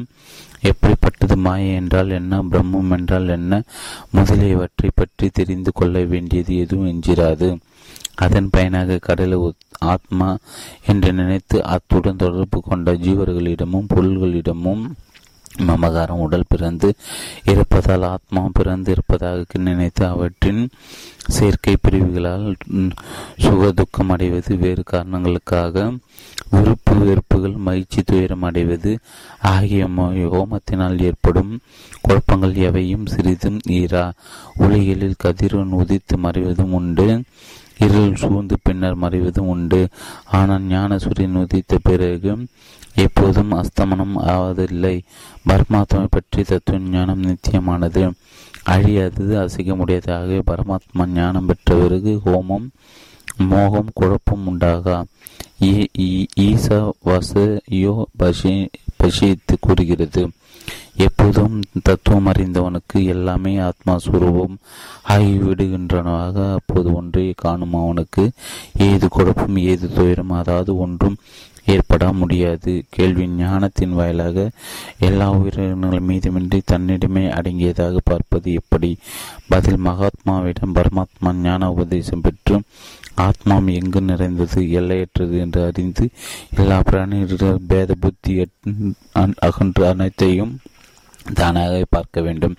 எவ்விதம் கனவில் ஆழ்ந்தவன் விடித்த பிறகு கனவில் கண்டதெல்லாம் தன்னிடமே பார்த்ததாகும் தன்னை தவிர வேறு என்றும் இருக்கவில்லை என்று உணர்ந்து கொள்வது போல அகில உலகம் தன்னிலும் வேறானது. தன்னிடமே அடக்கம் என்று அறிந்து எல்லாவற்றையும் மீதமின்றி ஆத்மாவில் உள்ளதாக ஆத்ம ஞானி பார்க்கிறான். இவ்விதம் ஆத்ம ஞானம் பெற்ற பிறகு மனிதனுக்கு சோகமும் மோகமும் என்றும் இரா. கேள்வி.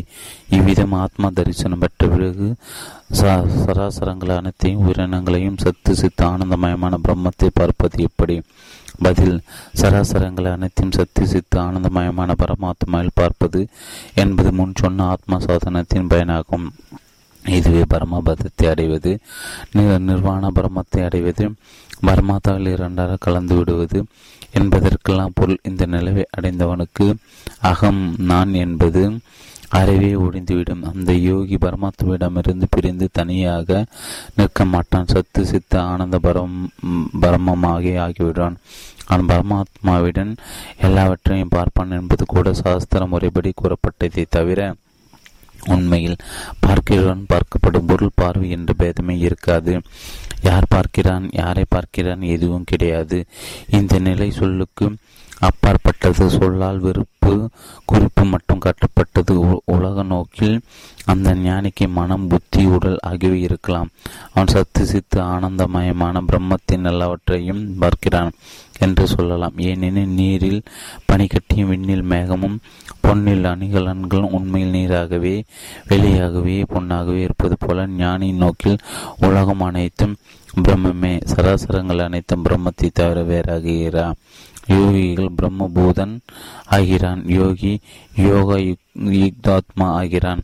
எங்கும் சம தரிசனம் பெற்றவன் எல்லா உயிரினங்களும் ஆத்மாவில் இருப்பதாக பார்க்கிறான். எல்லா உயிரினங்களிலும் ஆத்மாவை காண்கிறான். இங்கே திரேசி ஆத்மானி என்று கூறப்படுவது முதல் நிலை. அந்த முதல் நிலையின் பயனாக ஏற்படுத்துவ ஏற்படுவதுதான் ஆர்பர் இருபத்தி எட்டில் கூறப்படும் பிரம்ம சமரசம் என்ற உயர்ந்த ஆன்மீக சுகம். அதுதான் அதோதி மையி என்று இங்கே கூறுகிறார்.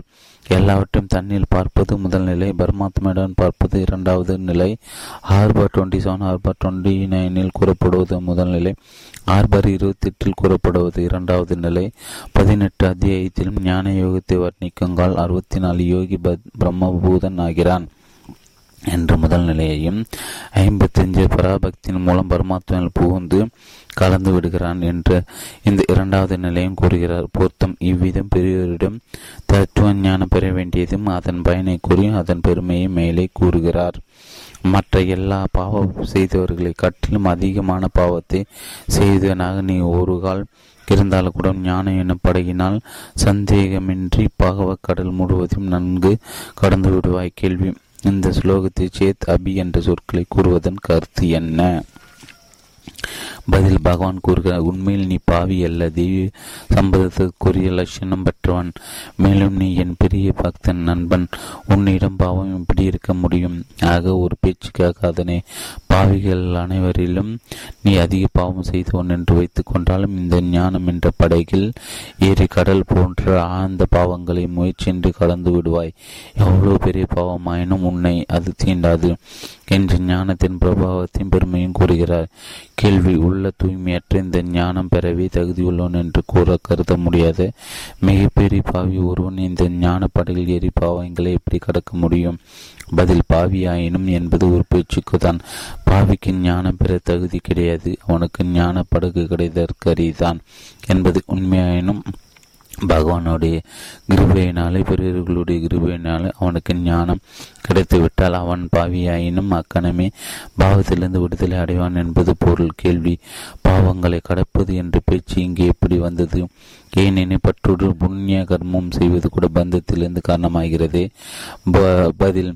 புண்ணிய கர்மம் கூட பயனில் பற்றுடன் செய்யப்பட்டால் பந்தத்திற்கு காரணமாகும். கர்ம பந்தம் அனைத்தும் விலகினால்தான் பாவங்களிலிருந்து விடுதலை அடைய முடியும் என்பது சரிதான். ஆனால் புண்ணிய கர்மங்களை செய்யாமல் விடுவதற்கு மனிதனுக்கு சுதந்திரம் உண்டு. அவற்றின் பயனையும் அவன் நினைத்தால் துறந்து விடலாம். ஆனால் ஞானம் பெறாமல் பாவங்களை கடப்பது என்பது அவன் கையில் இல்லை. ஆகவே பாவங்களை கடக்கிறவன் என்று சொல்லும்போது புண்ணிய கர்மங்களை பந்தத்திலிருந்து விடுபடுகிறான் என்பதும் அதற்குள் அடங்கிவிடுகிறது. கேள்வி. ஞான படகு ஏறி பாவக்கடலை முழுமையாக கடப்பது எப்படி? அதில் படகில் அமர்ந்தவன் ஆழமான கடலில் போய் கொண்டே அக்கரையை சேர்ந்து விடுகிறான். அதுபோன்று ஞானத்தின் நிலை பெற்றவன் தன் உலகியலில் ஒட்டாதவன் விகாரம் அடையாதவன் நித்தியன் முடிவற்றன் என்று உணர்ந்துவிட்டால் அந்த ஞானத்தினால் பல முற்பொருள்கள் செய்த பாவ குவியலை தாண்டி எல்லா விதமான கர்ம பந்தத்திலிருந்து விடுதலை பெறுகிறான்.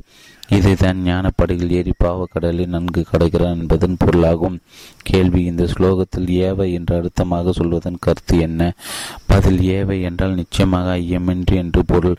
பொதுவாக மரப்படைகள் பயணம் செய்வோன் படகு உடைந்தோ ஓட்டை ஏற்பட்டோ புயல் காற்றல் பாறையில் மோதுண்டோ படுகுடன் மூடிவிடலாம் ஆனால் ஞான படைகள் ஏறிவின் பாவங்களை கடப்பதில் சிறிது மையமில்லை. அவனுக்கு வீழ்ச்சியே கிடையாது என்பது பொருள். பொருத்தம் எந்த விதமான எடுத்துக்காட்டும் பரமாத்மா விஷயத்தில் முழுமையாக பொருந்துவதில்லை. ஓரளவு தெளிவுபடுத்துவதற்கு தான் பயன்படுகிறது.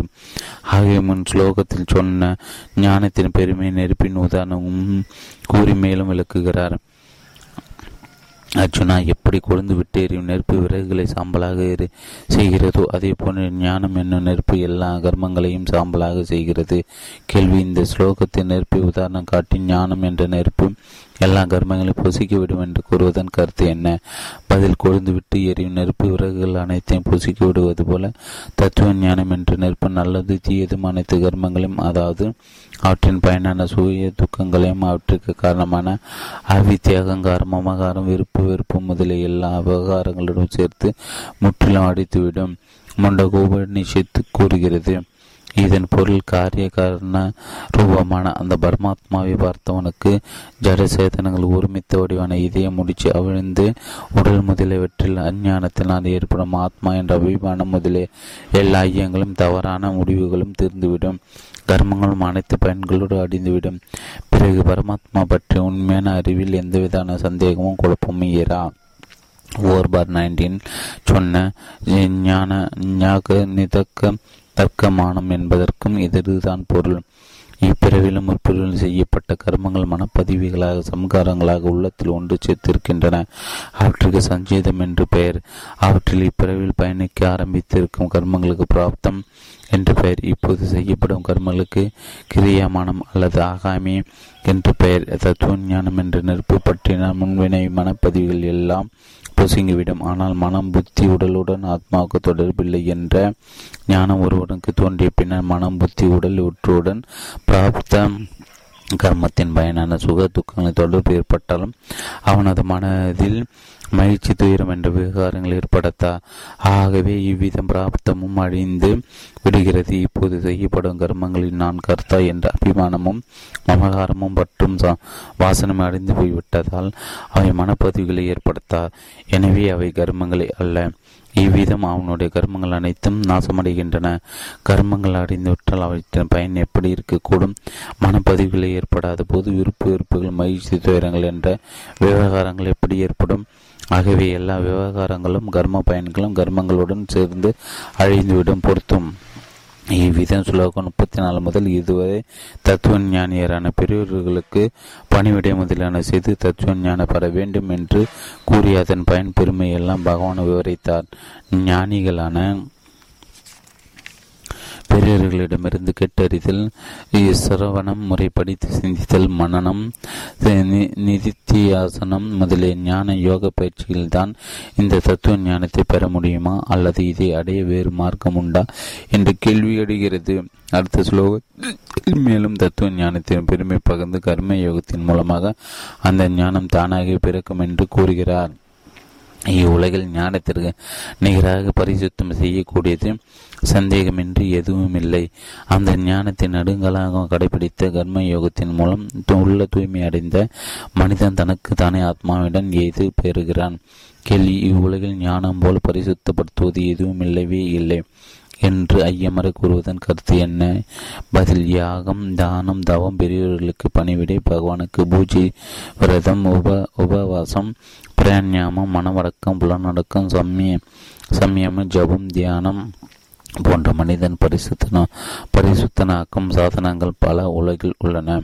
கங்கை யமுனை திரிவேணி காவேரி போன்ற புண்ணிய தீர்த்தங்களும் மனிதனுடைய பாவங்களை போக்கி தூய்மை செய்கின்றன. ஆனால் இவற்றில் ஒன்று கூட ஞானத்திற்கு ஈடாகாது. ஏனெனில் இவையெல்லாம் தத்துவ ஞானத்திற்கு சாதனங்கள் தான் தத்துவ ஞானமே அவற்றின் பயன். இவையெல்லாம் தத்துவ ஞானம் உண்டாக உதவி செய்பவை என்று கருத்தில் தான் பவித்திரமானவை என்று கருதுகிறோம். ஆகவே மனிதன் பரமாத்மன் உண்மை ஸ்வரூபத்தை உணர்வதன் மூலம் அவனிடம் உள்ள பொய் கபடம் சூது திருட்டு கற்பழிப்பு முதலிய பாவச் செயல்களும் விருப்பு வெறுப்பு மகிழ்ச்சி தூரம் அகங்காரம் அமகாரங்கள் ஆகிய மன விவகாரங்களும் அஞ்ஞானம் அறிவை அடிந்து அவன் பரிசுத்தமாகி விடுகிறான். அவனுடைய மனம் புலன்கள் உடல் இவை மிகவும் புனிதமாகின்றன. இக்காரணத்தில் இத்தகைய மகாபுருஷனை திரு சிரத்தையுடனும் பார்ப்பதாலும் தொடுவதாலும் வணங்குவதாலும் நினைப்பதாலும் அவனுடன் உரையாடுவதாலும் மற்றவர்களும் புனிதமடைகின்றன. ஆகவே உலகில் பரமாத்மா தத்துவ நிர்ணயத்திற்கு ஈடான பவித்திரமான பொருள் வேறு ஒன்றும் இல்லவே இல்லை என்று கூறுகிறார். கேள்வி உலகில் ஞானம் போல பரிசுத்தப்படுத்துவது எதுவும் இல்லவே இல்லை என்று ஐயமர கூறுவதன் கருத்து என்ன? பதில் யாகம் தானம் தவம் பெரியவர்களை பணிவிடை பகவானு பூஜ்யம் விரதம் உபவாசம் பிரயாணமும் மனவடக்கம் புலநடக்கம் சமயம் ஜபம் தியானம் போன்ற மனிதன் பரிசுத்தனமா? பரிசுத்தனாக்கும் சாதனங்கள் பல உலகில் உள்ளன. கங்கை யமுனை திருவேணி காவேரி போன்ற புண்ணிய தீர்த்தங்களும் மனிதனுடைய பாவங்களை போக்கி தூய்மை செய்கின்றன. ஆனால் இவற்றின் ஒன்று கூட ஞானத்திற்கு ஈடாகாது. ஏனெனில் இவையெல்லாம் தத்துவ ஞானத்தின் சாதனைகள் தான். தத்துவ ஞானமே அவற்றின் பயன். இவையெல்லாம் தத்துவ ஞானம் உண்டாக உதவி செய்பவை என்ற கருத்தில் தான் பவித்திரமானவை என்று கருதுகிறோம். ஆகவே மனிதன் பரமாத்மாவின் உண்மை சுவரூபத்தை உணர்வதன் மூலம் அவனிடம் போய் கபடம் சூது திருட்டு கற்பழிப்பு முதலிய பாவச் செயல்களும் விருப்பு வெறுப்பு மகிழ்ச்சி துயரம் அகங்காரம் அமகாரங்கள் ஆகியன ஆகிய மன விவகாரங்களும் அஞ்ஞானம் அறவே அழிந்து அவன் பரிசுத்தமாக ஆகிவிடுகிறான் அவனுடைய மனம் புலன்கள் உடல் இவை மிகவும் புனிதமாகின்றன. இக்காரணத்தினால் இத்தகைய மகாபுருஷனை சிரத்தையுடனும் பார்ப்பதாலும் தொடுவதாலும் வணங்குவதாலும் நினைப்பதாலும் அவனுடன் உரையாடுவதாலும் மற்றவர்கள் புனிதமடைகின்றன. ஆகவே உலகில் பரமாத்மா தத்துவ ஞானத்திற்கு ஈடான பவித்திரமான பொருள் வேறு என்றும் இல்லவே இல்லை என்று கூறுகிறார். கேள்வி இக இவ்வுலகில் என்று கூறுவதன் கருத்து என்ன? பதில் இக இவ்வுலகில் என்று சொல்லினால் விளக்கப்படும் கருத்தாவது பிராகிருதியின் விளைவான உலகில் ஞானத்திற்கு நிகரான பொருள் வேறு ஒன்றும் இல்லை. ஞானத்தைப் போல புனிதப்பட்டும் திறன் வேறு ஒன்றுக்கும் கிடையாது. ஆனால் பிராகிருதிக்கு அப்பாற்பட்ட எங்கும் இருந்த சர்வ வல்லமை படைத்த எல்லா உலகையும் கட்டி ஆள்கின்ற குணங்களின் கடலான சகுண நிர்குண சகார நிரகாரமான பரமேஸ்வரனான அனைவரிடம் தோழமை கொண்ட அனைத்துக்கும் ஆதாரமான பரம பவித்திரமான அந்த பரமாத்மை அடை செய்வதால் ஞானத்தை பவித்திரமானது என்று கூறுகிறோம். ஆனால் இந்த ஞானம் பரமாத்மை காட்டிலும் பவித்திரமானதன்று. ஏனெனில் பரமாத்திற்கு நிகராக ஒன்றுமில்லை என்னும்போது அவரிலும் மிக்கது எப்படி? இருக்க முடியும். அர்ஜுனனும் சொல்கிறார் பரபிரம்ம பரம தாம பவித்திரம் பிரம்மம். பகவான் நீங்களும் தான் பரபிரம்மம். அடையக்கூடிய உயர்ந்த நிலை மிகவும் பவித்திரமானவர். பீஷ்மரும் சொல்கிறார் பவித்திரானம் பவித்திரன் யோக மங்கள நம்சா மங்களம். அதாவது பரிசுத்தம் செய்வர்கள் காட்டிலும் பரிசுத்தமானவர் மங்களமான எல்லோரும் காட்டிலும் மங்களமானவர். கேள்வி. யோக சம் சம்சித்த என்ற சொல்லுக்கு என்ன பொருள்? அவன் தனக்கு தானாக அந்த ஞானத்தை பெறுவான் என்று கூறுவதன் கருத்து என்ன? பதில் பல காலம் கர்ம யுகத்தை கடைபிடித்து விருப்பு வெறுப்புகள் விலகியதால் மன தூய்மை பெற்றவனும் கர்ம யுகத்தில் சித்தி பெற்றவனும் செயல் அனைத்தையும் அமகாரம் பெற்று பயனில் கருத்து இவையின்றி பகவானின் ஆணையப்படி பகவானுக்காக செய்வன் யோக சம் சம்சித்தன் ஆவான். அவன் இந்த யோக சித்தனை தானாக ஞானம் வந்து அடையும். அதாவது அவன் தன்னுடைய சாதனையில் முழுமையாக எல்லை வரை சென்றான். அதே கணம் பகவானோடு அருளினால் அவன் உளுத்தி தானாக ஞான ஒளி வீசுவதை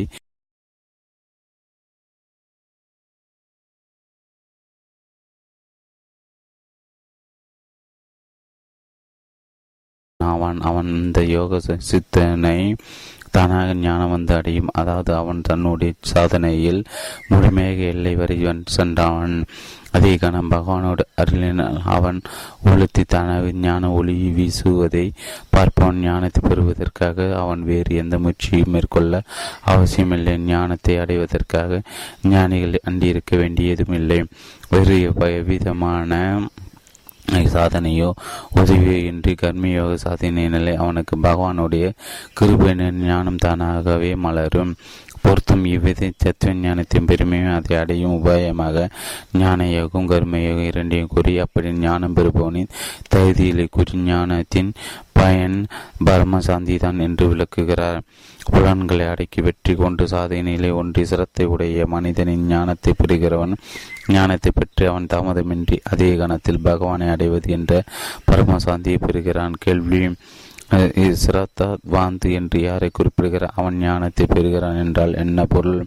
பதில் வேதம் சாஸ்திரம் பகவான் பெரியவர்கள் இவர்களின் சொற்களிலும் பரலோகத்தின் நேரில் பார்ப்பது போன்ற நம்பிக்கையும் மேலும் அவர்கள் போட்டத்தக்க உத்தமர்கள் என்ற பாவனை தான் சிரத்தை எனப்படும். இந்த சிரத்தை உடையவன் சிறந்த சிரத்தவன் இப்படி சிரத்தை உள்ளவன் தான் மகாத்மாக்களை அணுக்கி வணங்கி சேவை புரிவது பணியுடன் கேள்வி கட்டு அவர்களிடம் உபதேசம் பெற்று ஞான யோக சாதனையால் கர்ம யோக சாதனையால் தத்துவ ஞானம் பெற முடியும். சிரத்தை இல்லாதவனுக்கு அந்த ஞானம் கிட்டாது. கேள்வி சிரத்தை இல்லாமல் கூட மனித பெரியவர்களை அண்டி வணங்கி சேவை செய்து கேள்வி கேட்கலாமே. ஞான பெறுவது சிரத்தை முக்கியம் என்று கூறுவதற்கு என்ன கருத்து? பதில் சிரத்தையின்றி பெரியவர்களை பரிசித்து பார்க்கலாம் என்ற நோக்கத்துடனோ தன் கட்டிருப்பதை பறைசாற்றுவதற்காகவோ பெருமை புகழுக்காகவோ பகட்டுக்காகவோ பெரியவர்கள் அண்டி வணங்கி சேவை செய்து கேள்வி கேட்கலாம். ஆனால் அவர்களுக்கு இதனால் ஞானம் கிட்டாது. சிரத்தின்றி செய்யப்படும். யாகம் தானம் தவம் முதலிய எல்லா சாதனங்களும் வீண்தான் என கூறப்பட்டுள்ளது. ஆகவே ஞானம் பெறுவதற்கு முக்கிய சாதன சாதனமான சிரத்தை எவ்வளவுக்கு எவ்வளவு அதிகம் உள்ளதோ அவ்வளவுக்கு எவ்வளவு விரைவாக அந்த சாதனை ஞானத்தை உதிக்க செய்யும். கேள்வி ஞானத்தை பெறுவதற்கு சிரத்தை முக்கியமானால் அதை கூறிவிட்டு மேலே தற்பர அதிலே ஒன்றுவேன் என்றும் அடைமொழி கொடுப்பானேன். பதில் சாதனையில் குறியாக இருப்பது கூட சிரத்தில் தான். சிரத்தைக்கு உரைக்கல் சாதனையில் ஒருமைப்பாடு. சிரத்தை குறைந்திருந்தால் சாதனையில் குறைபாடும் சோம்பேறித்தனமும் கூடிவிடும். ஆகவே சாதனையில் பயிற்சி ஒருமைப்பாட்டுடன் அமையாது. சிரத்தின் உண்மை அறியாதவர் மேலிருந்து வரையாக தாம் காட்டும் ஈடுபாட்டை கூட சிரத்து என்று பெரியதாக நினைத்து விடுவார். ஆனால் அதனால் காரியம் நிறைவேறாது. அப்போது அவர்கள் தமது சாதனையில் ஒருமைப்பாடு அற்ற குறையை கவனியாது சிரத்தில் இருந்தும் கூட பகவானை அடைய முடியவில்லை என்று நினைப்பார்கள். இப்படி நினைப்பது தவறு. சாதனையில் எவ்வளவு சிரத்தை உள்ளதோ அவ்வளவுதான் அதில் ஒன்றிய தன்மை தன்மையும் இருக்கும். ஒருவன் பணத்திற்கு ஆசைப்படுகிறான். ஏதோ ஒரு வியாபாரம் செய்கிறான். இந்த வியாபாரத்தினால் தனக்கு செல்வம் கிடைக்கும் என்ற நம்பிக்கையினால் அவன் அதிலே குறியாக ஈடுபடுகிறான். உண்பது அருந்துவது தூங்குவது ஓய்வு கொள்வது இவற்றை கூட புறக்கணிக்கிறான். உடல் சிரமத்தை பாராட்டுவதில்லை. இந்த கஷ்டங்களை கஷ்டங்களாக நினைப்பதில்லை. மென்மேலும் செல்வம் பெருகுவதால் மனித திருப்தி அடைகிறான். அதுபோல மற்ற எல்லா விஷயங்களிலும் நம்பிக்கை இருந்தால்தான் அதில் ஒருமைப்பாடு ஏற்படுகிறது. ஒப்பற்ற சாந்தியும் ஆனந்தத்தையும் அளிக்கின்ற நித்தியமான விஞ்ஞானமான ஆனந்த செறிவான ஒளிமயமான பரமாத்மாவை அடைவதற்கு நேரடியான உபாயம் பரமாத்மா தத்துவத்தினாலும் அதன் சாதனத்திலும் சிரத்தையும் நம்பிக்கையும் உண்டான பிறகுதான் அதில் ஒருமைப்பாடு ஏற்படுவது இயல்பாக அமையும். சாதனை புரிவதில் ஒருமைப்பாடு குறைவாக இருந்தால் சிரத்தையும் நம்பிக்கையும் குறைவு என்று அறிய வேண்டும். இதை தெளிவு தெளிவைப்பதற்காக தான் சிரத்த வாந்து என்பதற்கு அடைமொழியாக தத்பரா என்ற சொல் சேர்க்கப்பட்டுகிறது. கேள்வி சிரத்தையும் ஒருமைப்பாடும் இருந்தால் ஞானம் ஏற்பட தடை ஒன்றுமில்லையானால் சிரத்துவ சிரத்த வாந்து என்பதற்கு சம் சம்ய நேத்திரிய என்று மற்றொரு அடைமொழி கொடுப்பானே. பதில் சிரத்துடன் முழுமையாக ஈடுபட்டுவிட்டால் பாவங்கள் அடிந்து உலகில் போகங்களில் வைராகியம் ஏற்பட்டு மனமுடன் கூடிய புலன்கள் தாமாகவே அடங்கிவிடும். பர்மாதாவின் உண்மை அறிவும் ஏற்பட்டுவிடும் என்பது சந்தேகமே இல்லை. ஆனால் இந்த ரகசியத்தை உணராத சாதகன் கொஞ்சம் முயற்சியுடன் முயற்சி செய்தவுடன் ஏதோ முழுமையாக ஈடுபட்டு விட்டார் போல் நினைத்து கொண்டு அதிலே வெற்றி கிடைக்கவில்லை என்று நிராசை அடைந்து முயற்சி கைவிட்டு விடுகிறான். இப்படி நழுவாமல் சாதகன் கவனமாக இருக்க வேண்டும் என்பதற்கு தான் சமயந்தேந்திரிய என்ற அடைமொழி கொடுக்கப்பட்டு இருக்கிறது அதாவது புலன்களும் மனமும் கட்டுப்படும் வரை சிரத்தையுடன் முழு மூச்சுடன் மேலும் மேலும் தீவிரமான முயற்சியில் ஈடுபட்டு கொண்டே இருக்க வேண்டும். ஏனெனில் சிரத்தையுடன் கூடிய முழு முயற்சிக்கு உரைக்கல் புலன்களின் கட்டுப்பாடு எவ்வளவுக்கு எவ்வளவு சிரத்தையுடன் சிரத்தையும் முயற்சியும் தீவிரமாகின்றனவோ அவளுக்கு அவளும் மனமும் புலன்களும் கட்டுப்படுகின்றன. மனமும் புலன்களும் கட்டுப்படுவது எதை எந்த அளவு குறைகின்றதோ அந்த அளவு சாதனையில் ஈடுபாடு குறையும். சாதனையில் ஈடுபாடு குறைந்தால் அது சிரத்தையின் குறைவுதான் என்று தெரிந்து கொள்ள வேண்டும். இதற்காக தான் சமயந்தேந்திரிய என்ற அடைமொழி கொடுக்கப்பட்டிருக்கிறது. கேள்வி ஞானம் பெற்றவுடன் தாமதமின்றி அதே கணத்தில் பகவானை அடைவது என்ற பரமசாந்தியை பெறுவான் என்று கூறுவதன் கருத்து என்ன? பதில் ஆதானுடித்த அக்கணமே இருள் விலகி எல்லா பொருட்களும் கண்களுக்கு விலகுவது போல பரமாத்மா தத்துவம் ஏற்படுகின்ற அதே கணத்தில் அஞ்ஞானம் விலகி பரமாத்மா அடைந்து விடுகிறான். அஞ்ஞானமும் அதன் விளைவான கர்ம வாசனை விருப்பு வெறுப்பு மகிழ்ச்சி தூரம் முதல விவகாரங்களும் நல்லதும் தீயதுமான கர்ம வினைகளும் அறவே ஒழிவது தத்துவ ஞானம் கிட்டுவது பரமாத்த ஐக்கியம் இம்மூன்றும் ஒரே நேரத்தில் ஏற்படுகின்றன. விஞ்ஞான ஆனந்த ஒளிமயமான பரமாத்மா அடைவதுதான் பரமசாதி என்ற பெயரில் அழைக்கப்படுகிறது. பொருத்தும். இவ்விதம் சிரத்தை உடையவனுக்கு ஞானம் பெறுவதும் அஞ்ச ஞானத்திலிருந்து பரமசாந்தி அடைவதும் பயன் என்று கூறி சிரத்தையும் விவேகம் இல்லாது சந்தேகப்படுவனை எடுக்கிறார். விவேகமற்றவனும் சிரத்தை இல்லாதவனும் சந்தேகமுடையவன். பகவத் விஷயத்தில் சத்துவ ஞானம் பெறாமல் வீணாக அழிவான். இந்த சந்தேகமுடையவனுக்கு இவ்வுலகம் இல்லை பரலோகம் இல்லை சுகம் கிடையாது. கேள்வி அர்ஜுனா அஷ்ரத்தானா என்ற இரண்டு அடைமொழிகள் பொருள் என்ன? சம்யசயத்மா என்றால் யார்? அவன் வீணாக அடிவான் என்று கூறுவதன் கருத்து என்ன? பதில் உண்மை எது பொய் எது ஆத்மா எது அனாத்மா எது என்று பகுத்தறியும் சக்தி இல்லாமையால் எந்த எதை செய்யலாம்? எதை செய்யக்கூடாது என்று முடிக்கு வர இயலாத விவேகமற்றனே அஜ்யனா என்ற சொல் குறிப்பிடுகிறது. ஈஸ்வரன் பரலோகம் அவற்றை அடையும் உபாயம் அவற்றை கூறும் சாஸ்திரங்கள் பெரியோர்கள் அவர்கள் கூறும் சாதனங்கள் அவற்றினால் ஏற்படும் பயன் இவற்றில் நம்பிக்கையற்றவனே. அஸ்ரா அஸ்ரதானா ஈஸ்வரம் பரலோகம் ஆகிய எந்த விஷயத்திலும் ஒரு நிச்சய புத்தி இல்லாமல் எதிலும் சந்தேகப்படுவான். சம்யாத்மா விவேகமும் நம்பிக்கையும் இல்லாத இத்தகைய சந்தேக பிராணியை பற்றி தொகுத்து கூறுகிறார். அவன் பகவத் விஷயத்தில் தத்துவ ஞான பெறுவான் அழிவான் வேதங்களிலும் சாஸ்திரங்களிலும் பெரியோர்களிடமும் அவர்கள் சொல்வதிலும் அவர்கள் கூறும் சாதனங்களிலும் சரியான அறிவு ஏற்படாத காரணத்தாலும் அறிந்த சிறிதிலும் நம்பிக்கை ஏற்படாத காரணத்தாலும் ஒவ்வொரு விஷயத்திலும் சந்தேகப்பட்டு கொண்டே இருப்பான். எதை செய்வது என்பது புரியாமல் ஏதிலும் சந்தேகப்பட்டு கொண்டு தன் வாழ்க்கை வீணாக்கி கொள்வான். அதனால் தான் பெற வேண்டிய நன்மைகளை இழப்பான். ஆனால் ஒவ்வொன்றையும் பகுத்தறியும் சக்தி படைத்தவனோ அல்லது வேதம் சாஸ்திரம் இவற்றிலும் பெரியவர்களிடத்திலும் நம்பிக்கை கொண்டவனும் மேலே சொன்ன விதம் சிறடிய மாட்டான். மாறாக பெரிய உதவினால் அர்ஜுனன் போல் தம் தம் சந்தேகங்களை போக்கிக் கொண்டு கடமைகளை ஆற்றுவதில் பூர்ணமாக ஈடுபடுவான். செய்ய வேண்டியது செய்த நிம்மதியுடன் மனித பிறவி பெற்ற பயனை அடைவான். விவேகம் இல்லாதவனுக்கு சிரத்தை மட்டும் இருந்தாலும் போதும். அந்த சிரத்தின் காரணமாக பிறர்கள் சொன்னபடி கேட்டு சந்தேகங்களை விலக்கி சாதனைகளில் ஈடுபடுவான். அவனுக்கும் அவர்களுடைய அருளின மக்களும் உண்டாகும்.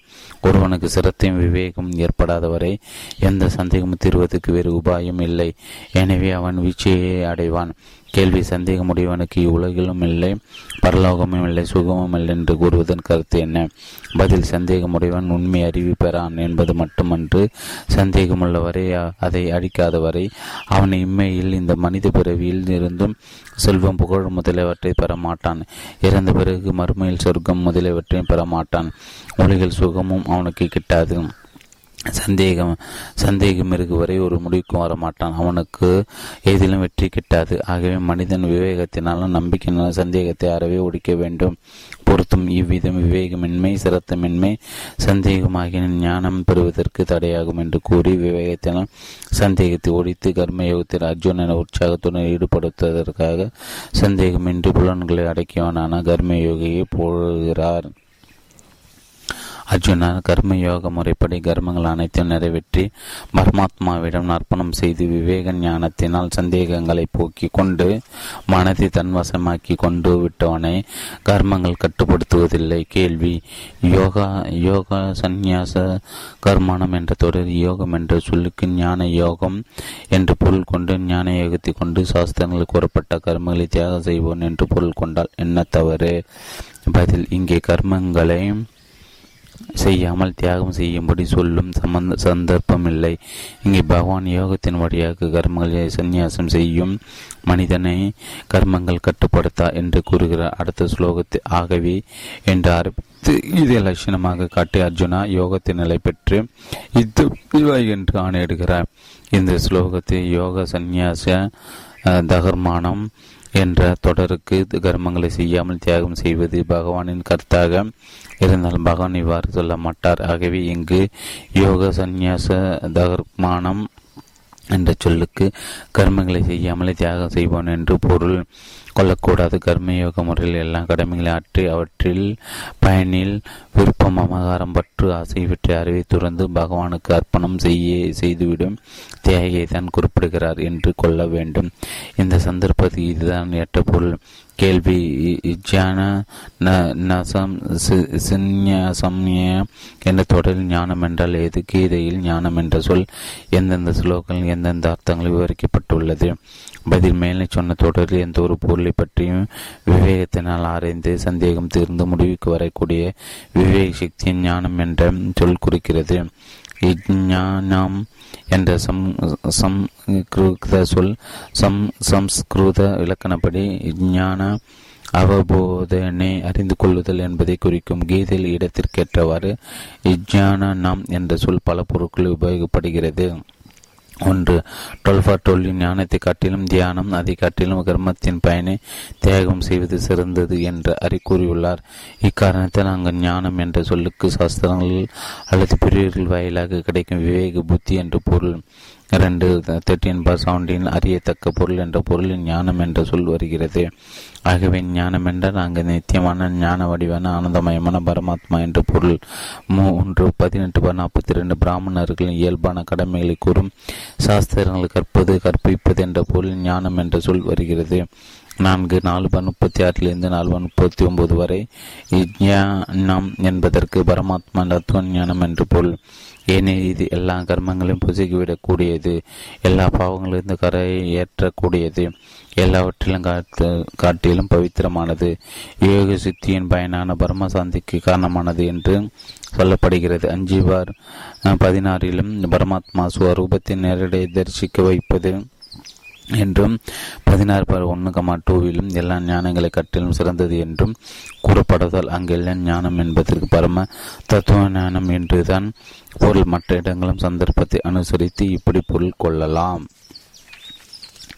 அஞ்சு எயிட்டீன் பார் டுவெண்ட்டி ஒன்னில் பொருட்கள் வெவ்வேறானவை ஜீவர்கள் வெவ்வேறான என்று அறிவது ராஜ ஞானமாகும். ஆறு பதிமூணு பார் பதினொன்று தத்துவ ஞான சாதன தொகுப்பு என்று ஞானத்திற்கு பொருள். ஏழு மூணு பார் மூணு மூணில் யோக என்ற சொல்லுடன் ஞானம் என்பது வருவதால் அங்கு ஞான யோகம் அதாவது சாங்கிய யோகம் என்று பொருள். இவ்விதம் இன்னும் சில இடங்களில் சந்தர்ப்பத்தை கற்றவர் ஞானம் என்பது சாங்கிய யோகத்தை குறிக்கும். மேலும் பல இடங்களில் ஞானம் என்ற சொல் வேறு பல பொருள்களிலும் வருவதை அங்கங்கே பார்த்தறியலாம். கேள்வி. ஞான நச சிந்த நசமே சயம் என்ற தொடரில் ஞானம் என்பதற்கு தத்துவ ஞானம் என்று பொருள் கொண்டால் என்ன தவறு? பதில் தத்துவ ஞானம் பெற்றுவிட்டால் எல்லா சந்தேகங்களும் அடியோடு தீர்ந்துவிடும். அக்கணமே பரமாத்மா அடைந்து விடலாம் பரமாத்மா அடைவதற்கு வேறு எந்த சாதனையும் புரிய வேண்டியதில்லை.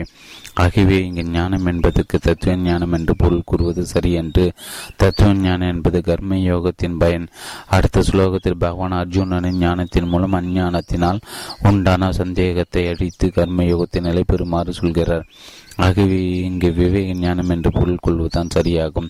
கேள்வி விவேக ஞானத்தினால் எல்லா சந்தேகங்களும் அடிப்பது என்றால் என்ன பொருள்?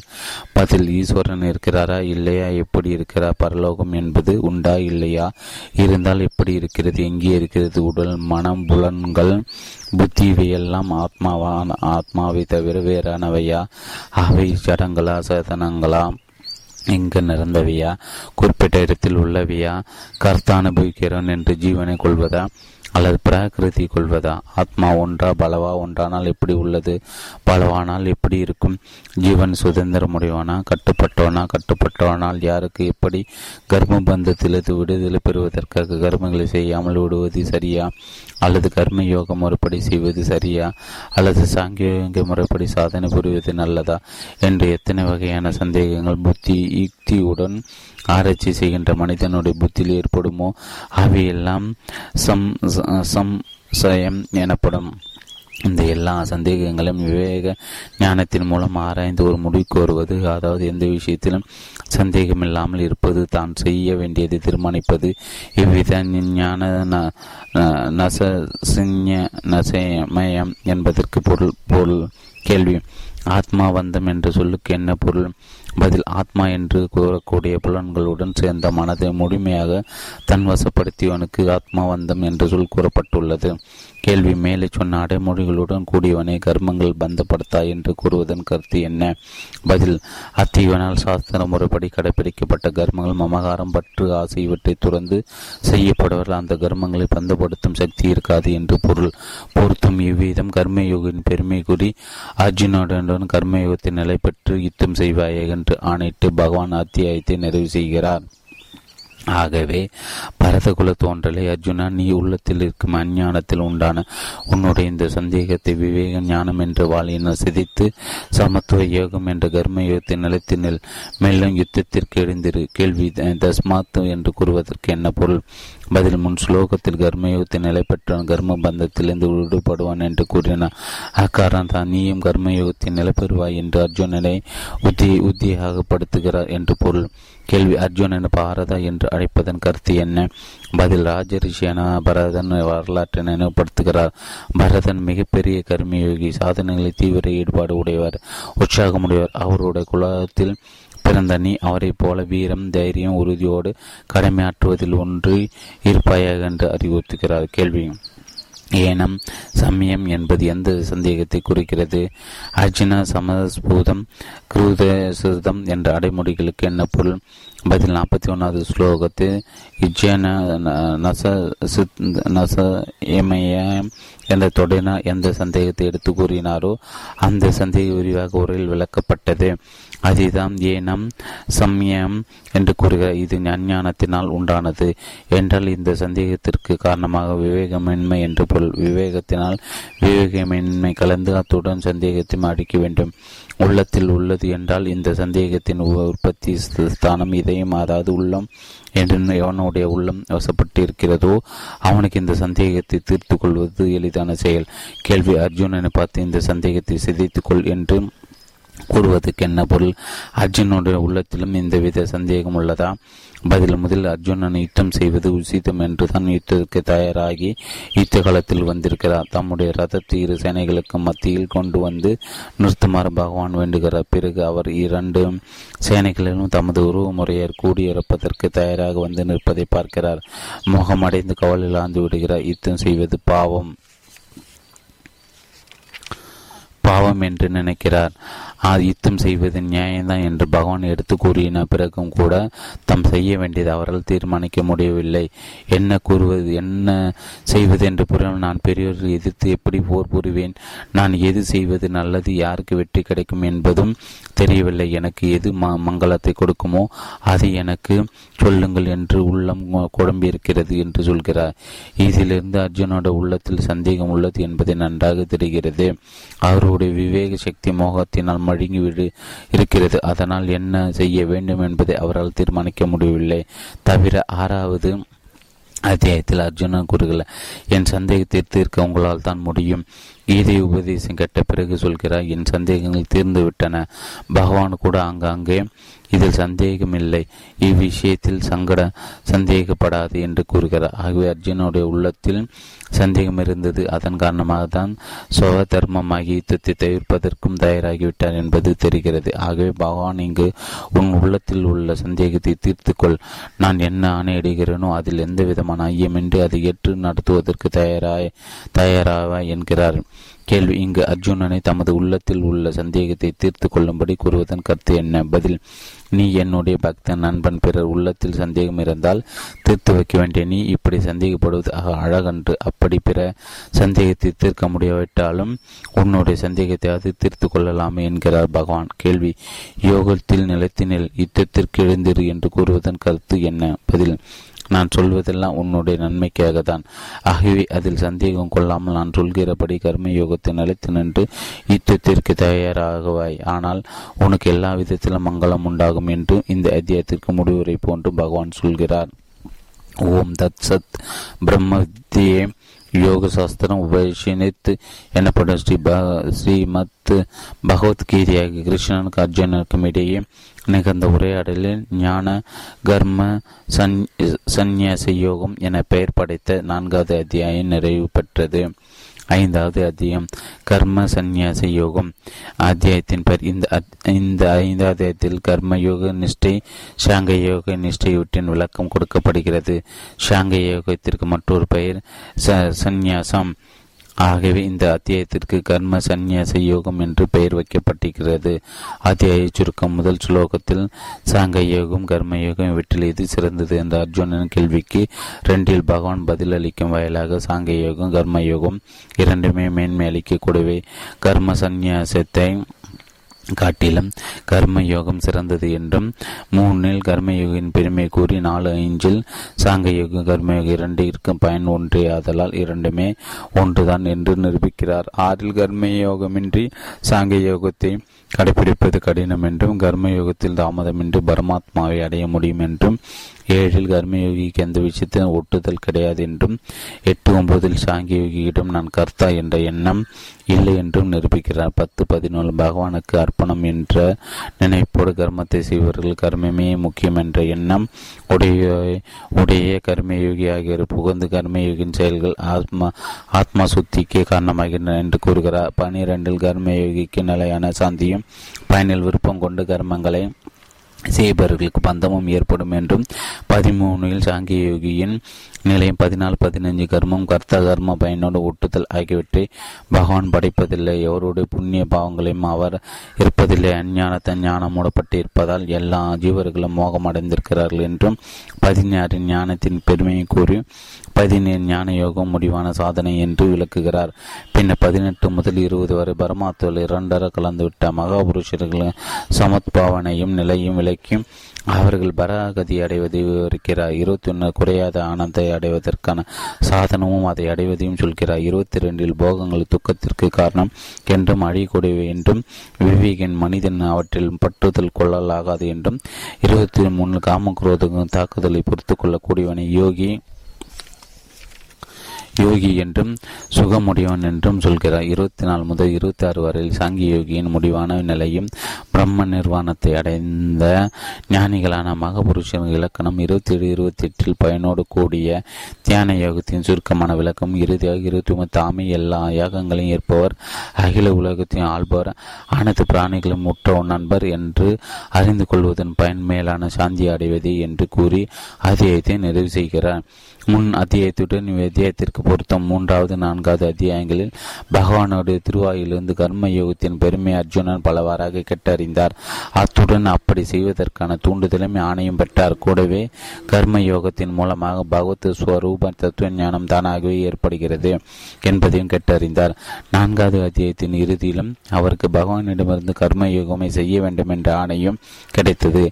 ஆனால் இடையிடையே அவருக்கு பகவானின் திருவாயிலிருந்து பிரமா பிரகமான் சமத்தனம் பிரம்மஹவி பிரகமாவரே யக்யம் யஜ்யனே நை நைனவோ பகிஜுவாதி தத்விதி பிராணி பாதோனே என்றெல்லாம் ஞான யோகத்தை அதாவது கர்ம சாணத் சந்நியாசத்தை புகழ்வதையும் கேட்டார். இதனால் அர்ஜுனனுக்கு இந்த இரண்டில் எந்த சாதனம் சிறந்தது என்ற முடிக்கு வரைய முடியவில்லை. பகவானை இதற்கு முடிவு சொல்லட்டும் என்ற கருத்துடன் அர்ஜுனன் கேள்வி கேட்கிறார்.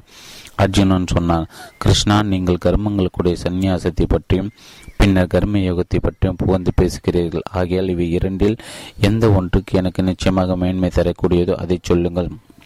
கேள்வி. கிருஷ்ணன் என்று அழைப்பதன் கருத்து என்ன? பதில் கிருஷ் என்ற சம் சம்ஸ்கிருத வினைச்சொல்லுக்கு ஈர்ப்பது இழுப்பது என்று பொருள். ஞா என்றால் ஆனந்தம் கிருஷ்ணன் என்றால் பரமானந்த ஸ்வரூபம் என்று பொருள். ஆகவே அனைத்தையும் தம்பால் இருக்கிறார். ஆகவே கிருஷ்ணா என்று அழைத்து பகவானே நீங்கள் எல்லாம் வல்லமை படைத்தவர் எல்லாம் அறிந்தவர் பரமேஸ்வரன். ஆகவே உங்களால் மட்டும் என்னுடைய கேள்விக்கு பதில் சொல்ல முடியும் என்று குறிப்பிடுகிறார். கேள்வி இங்கு கர்ம சந்நியாசம் என்ற சொல்லுக்கு கர்மங்களை செய்யாமல் விடுவது என்பதுதான் பொருளா? பதில் இல்லை.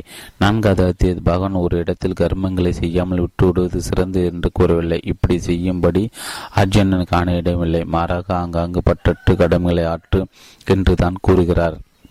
ஆகவே கர்ம சந்நியாசம் என்றால் கர்மங்களை செய்யாமல் விடுவது என்று பொருள். அன்று கர்ம சந்நியாசம் என்றால் எல்லா கர்மங்களை செய்வோம் நான் என்று எண்ணமில்லாமல் குணங்களின் குணங்களின் செயல்கள் ஈடுபடுகின்றன என்று உணர வேண்டும் என்று பொருள்.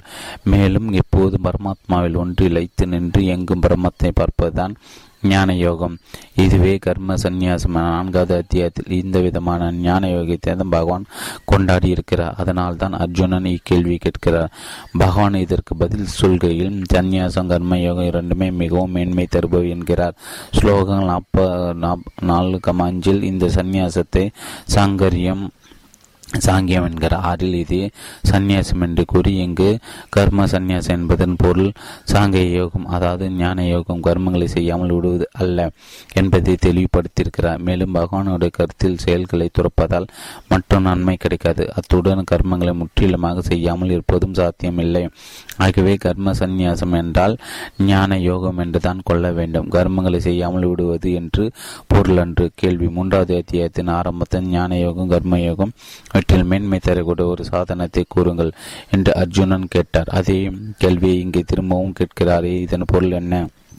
பதில் அங்கு அர்ஜுனன் ஞான யோகம் கர்மயோகம் பற்றி கேட்கவில்லை. உங்கள் அபிப்பிராயத்தில் கர்மத்தை காற்றில் ஞானம் சிறந்ததனால் என்னை ஏன் பயங்கரமான கர்மத்தில் ஈடுபடுத்துகிறீர்கள்? உங்கள் பேச்சை என்னால் புரிந்து கொள்ள முடியவில்லை.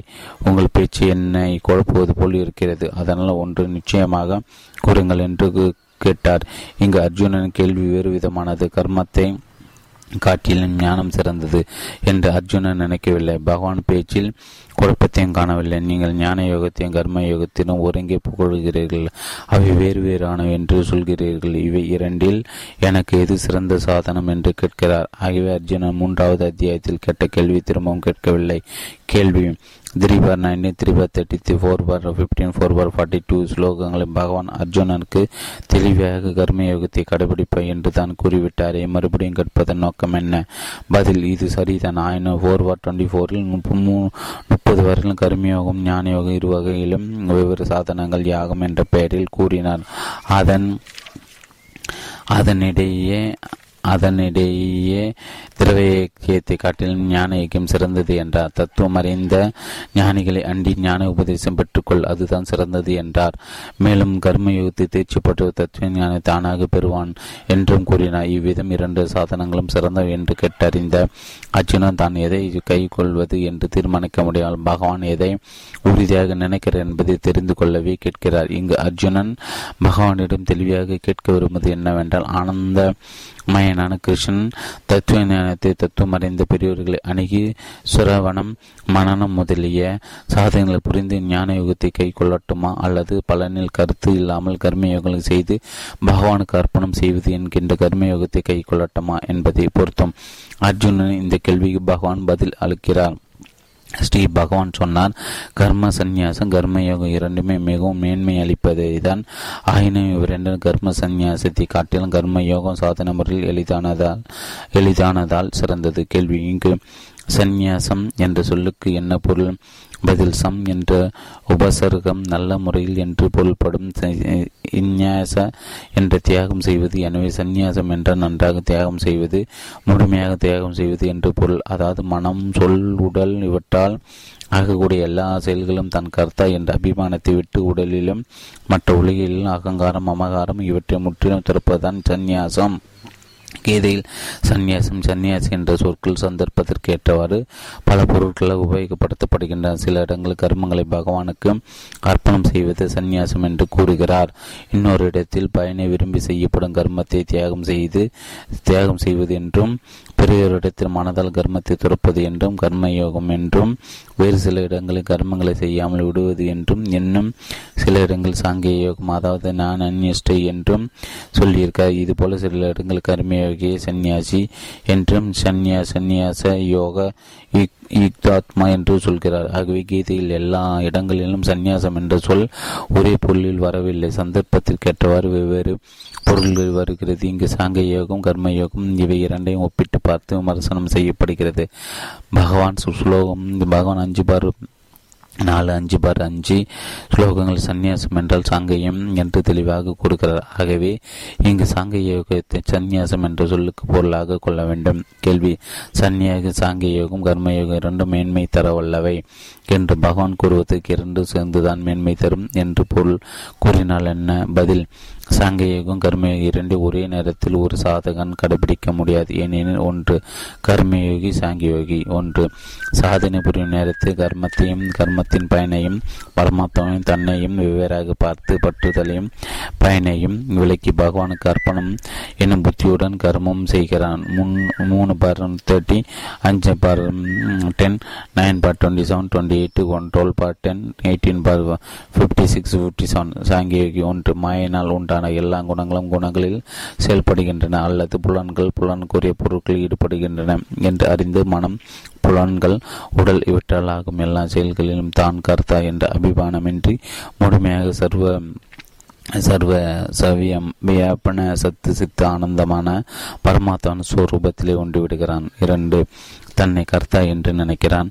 இரண்டு தன்னை கர்த்தா என்று நினைப்பதில்லை. மூன்று தன் செய்த கர்மங்களை பகவானுக்கு அர்ப்பணம் செய்கிறான். மூன்று மனம் புலன்களால் ஆகும் செயல்களை நான் செய்கிறேன் என்ற நினைப்பில்லாதால் கர்மமென்றே நினைப்பதில்லை. நான்கு பரமாத்மா தன்னிலிருந்து வேறாக நினைக்கிறான். நான்கு பரமாத்மாறு தான் வேறு என்று நினைப்பதில்லை. ஐந்து பிராகிருதியும் அதன் விளைவான பொருட்களும் இருப்பதாக நினைக்கிறான். ஐந்து பிரம்மத்தை தவிர வேறு பொருள் இருப்பே இல்லை என்று நினைக்கிறான். ஆறு கர்மம் உண்டு கர்மத்திற்கு பயன் உண்டு என்று நினைக்கிறான். ஆறு பிரம்மத்தை தவிர கர்மமோ கர்மனால இருப்பதாக நினைப்பதில்லை. மேலும் அவற்றோடு தனக்கு தொடர்பு இருப்பதாக நினைப்பதில்லை.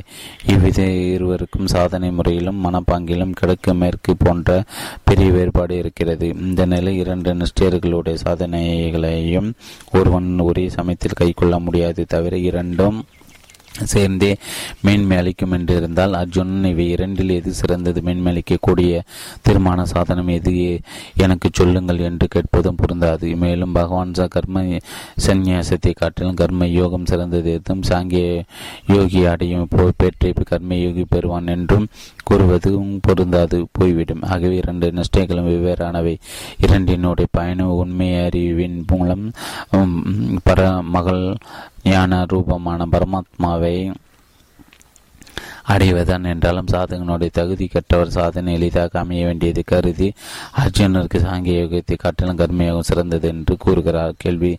சந்நியாசம் ஞான யோகம் கர்மயோகம் இரண்டும் தனித்தனியாக ஒன்றை ஒன்று சாராமலே மிக்க மேன்மை அளிக்கக்கூடியவை என்னும் போது இங்கு சாங்கிய யோகத்தை காட்டிலும் கர்ம யோகம் உயர்ந்தது என்று பகவான் என் கூறினார்?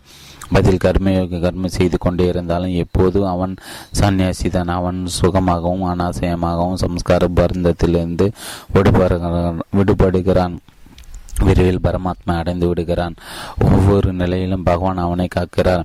கர்மயோகத்தை சிறிது அளவை கடைபிடித்தாலும் பிறப்பு இறப்பு என்ற பெரிய பயத்திலிருந்து தப்பிவிடலாம். ஆனால் ஞான யோக சாதனை கஷ்டமானது. முதலில் கர்ம யோகத்தை கடைபிடிப்பான். ஞான யோகம் செய்வதும் கடினம்தான். இக்காரணங்கள் ஞான யோகத்தை காட்டிலும் கர்மயோகம் சிறந்தது என்கிற பொருத்தம். சாங்கிய யோகத்தை காட்டிலும் கர்மயோகம் சிறந்தது என்றார். இதை உறுதிப்படுத்தும் பொருட்டு இங்கு கர்மயோகி புகழ்கிறார். அர்ஜுனா எவன் எதை விருப்பதில்லையோ எதையும் விரும்புவதில்லையோ அந்த கர்மயோகி எப்போதும் சன்னியாசியே தான் அது என்று அறியத்தக்கவன் ஏனெனில் விருப்பு வெறுப்பு என்னும் இரட்டிகள் அற்றவன் எளிதாக சம்ஸ்கார பந்தத்திலிருந்து விடுதலை பெறுகிறான். கேள்வி இங்கு கர்மயோகிய நித்திய சன்னியாசி என்று கூறுவதன் கருத்து என்ன? பதில் கர்மயோகி அவரிடம் வெறுப்பு கொள்வதில்லை. எந்த பொருளையும் விரும்புவதும் இல்லை இரட்டையர்களுக்கு முற்றிலும் அப்புறப்பட்டவன் ஆகிறான். உண்மையில் உண்மையில் சந்நியாசம் என்று இந்நிலைக்கு பெயர் விருப்ப விருப்பற்றவன் தான் உண்மையான சந்நியாசி. அதன் சந்நியாச ஆசிரமத்தை ஏற்றுக்கொள்ள வேண்டியதில்லை. சாங்கிய யோகத்தில் ஈடுபடவும் தேவையில்லை. ஆகவே இங்கு கர்மயோகி நித்திய சந்நியாசி என்று கூறி எல்லா கர்மங்களையும் செய்ய கொண்டிரு செய்து கொண்டிருந்தாலும் அவன் எப்போதும் சந்நியாசி. மேலும் அவன் சுகமாகவும் எளிதாக கர்ம பந்தத்திலிருந்து விடுதலை பெறுவான் என்று அவனுடைய பெருமையை வெளிப்படுத்துகிறாய். கேள்வி. கர்மயோகி கர்ம பந்தத்தில் எப்படி இனியதே விடுதலை பெறுவான்? பதில் மனிதனுக்கு தன் முன்னேற்றத்தில் தடையாக இருப்பவை விருப்பு வெறுப்புகள் தான். இவற்றாலே தான் அவன் கர்ம பந்தத்தில் சிக்குகிறான். கர்மயோகி விருப்பு வெறுப்பற்ற பகவானுக்கு கடமைகளை ஆற்றுகிறான். பகவானோடு செல்கின்றோடு அவற்றோடு தங்களுக்கு சிறிதும் தொடர்பில்லை என்று சொல்ல முடியுமே? இப்படிப்பட்ட நிலையில் உண்மையான சாங்கியோகி அடையாளம் கண்டு கொள்வது எப்படி? பதில் வெறும் வார்த்தைன்னு சொல்வதனால் மட்டும் யாரும் சாங்கியோகி ஆகிவிட முடியாது. கர்மங்களோடு அவனுடைய அவனுடைய தொடர்பு விட்டு போகாது. உண்மையான சாங்கியின் ஞானத்தில் உள்ளபடி பிரபஞ்ச அனைத்தும் கனவு போல மாய தோற்றம் என்பது தெரியும். அதனால் அவனுக்கு எதிலும் சிறிதளவு கூட பற்று இருக்காது. விருப்பு வெறுப்புகள் கொஞ்சம் கூட இராது காமகுரோதம் பேராசை மோகம் அகங்காரம் ஆகிய தோஷங்கள் அவனிடம் சிறிது கூட இராது. ஆகவே விளக்கப்பட்ட தீய காரத்தை செய்ய தூண்டுதலை இல்லாத காரணத்தால் அந்த நிலையில் பரிசுத்தமான அவனுடைய மனமும் புலன்களும் என்ன செய்தாலும் அது சாஸ்திரத்துக்கு ஒத்ததாக உலக நன்மைக்காகவுமே ஆகும். உண்மையான சாங்கியோகி இதுதான் அடையாளம். இதுவரையில் தன் உள்ளத்தில் விருப்பு வெறுப்புகளும் காமகுரோதங்களும் சிறிதளவாக உள்ளதாக தெரிய வருகின்றன. அதுவரை சாங்கிய யோக சாதகம் தன் சாதனையில் குறைபாடு உள்ளது என்று அறிய வேண்டும். கேள்வி சாங்கியோகி உடலை பெண்ணுவதற்கு மட்டுமே உண்பது அருந்துவது முதலிய அவசியமான செயல்களை செய்வாரா அல்லது வர்ணாவசரங்களுக்கு ஏற்ப சாஸ்திரக்கு ஒத்தன எல்லா கர்மங்களும் செய்வாரா? பதில் அப்படி ஒன்றும் கட்டாயமில்லை. வர்ணம் ஆசிரமம் சுவாபம் பிராப்தம் சேர்க்கை பழக்கம் இவற்றில் மாறுபாடு இருக்குமாதலா சாங்கியோகிகள் செயல்கள் ஒரே விதமாக இராது. பார்த்தல் கேட்டல் தொடுதல் முகத்தல் உண்ணுதல் ஆகிய ஐந்து சொற்களாம் கண் காது மூ காது சருமம் மூக்கு நாக்கு ஆகிய அறிவு புலன்களுடைய எல்லா செயல்களும் முறையே சொல்லப்பட்டிருக்கின்றன. நடத்தல் கைப்பற்றுதல் உரைத்தல் என்பது கால் கை வாய் இவற்றின் செயல்களும் மற்றும் வெளிப்படுத்துதல் என்பதால் முட்டம் பால்குறிகளின் செயல்களும் இவ்விதமான ஐந்து செயற்புலன்களின் செயல்களும் சொல்லப்பட்டு ஏற்பட்டு இருக்கின்றன. மூச்சு விடுதல் என்னும் சொல் பிராணாபானன் முதல் ஐந்து பிராணங்களுக்கிடையே செயல்களை குறிக்கிறது. அவ்விதமே கண்களை திறத்தல் மூடுதல் ஆகிய சொற்கள் கூர்மம் முதலிய ஐந்து வகையான வாயுக்களின் செயல்களை குறிப்பன. மேலும் உறங்குதல் அந்தகரணத்தின் செயலை குறிப்பது. இவ்விதம் அனைத்து புலன்கள் பிராணன் அந்தகரத்தின் செயல்கள் எடுத்துக்காட்டு எடுத்து காட்டப்பட்டிருப்பது யோகி மூலம் அவனுடைய வர்ண ஆசிரம இயற்கை பிராப்தம் இவற்றின் செயற்கை ஏற்ப உடலை பெணுவதற்காக உலக நன்மைக்காகவும் சாஸ்திரத்திற்கு ஒத்தானது உண்பது அருந்துவது வியாபாரம் உபதேசம் எழுதுதல் படித்தல் கேட்டல் நினைத்தல் ஆகிய எல்லா காரியங்களும் நிகழ்கின்றன கேள்வி மூணு பார் இருபத்தி எட்டில் குணங்களின் குணங்களில் செயல்படுகின்றன என்கிறார் பதிமூணு இருபத்தி ஒன்பதில் எல்லா செயல்களும் பிராகிருதியின் மூலம் நடைபெறுகின்றன என்று கூறுகிறார். இங்கு புலன்கள் புலனுக்குரிய பொருட்கள் இயங்குகின்றன என்கிறார். இப்படி மூன்று விதமாக கூறுவதன் கருத்து என்ன? பதில் புலன்களும் அவற்றுக்குரிய பொருட்களும் த சத்துவம் முதலிய முக்குணங்களின் விளைவுகள். முக்குணங்கள் பிராகிருதியின் விளைவுகள் ஆகவே எல்லா கர்மங்களும் பிராகிருத்தினால் நடப்படுகின்றன. என்றாலும் குணங்களின் குணங்கள் செயல்படுகின்றன என்றாலும் புலன்கள் புலனுக்குரிய விஷயங்கள் இயங்குகின்றன என்றாலும் எல்லாம் ஒன்று தான் சித்தானந்தை வலுப்படுத்துவதற்காக ஒரே விஷயம் சந்தர்ப்பதற்கேற்றவாறு மூன்று விதமாக சொல்லப்பட்டிருக்கிறது. கேள்வி. புலன்களின் செயல்களோடும் பிராணனும் மனம் செய்யும் செயல்களையும் சேர்த்து சொல்வதால் புலன்கள் புலனுக்குரிய பொருட்கள் இயங்குகின்றன என்பதை மட்டும் எப்படி ஏற்றுக்கொள்வது? பதில் செயல்களில் புலன்களுக்கு தன் முக்கியத்துவம் பிராணனும் புலன்கள் என்ற பெயரால் விளக்கப்பட்டுள்ளது. மனம் உள்ளுரையும் கருவியதல் புலனியாகும். இவ்விதமே புலன் என்ற சொல்லால் எல்லாவற்றையும் சேர்த்து சொன்னதாக ஆகிறது. ஆகவே இதில் தவறில்லை. கேள்வி.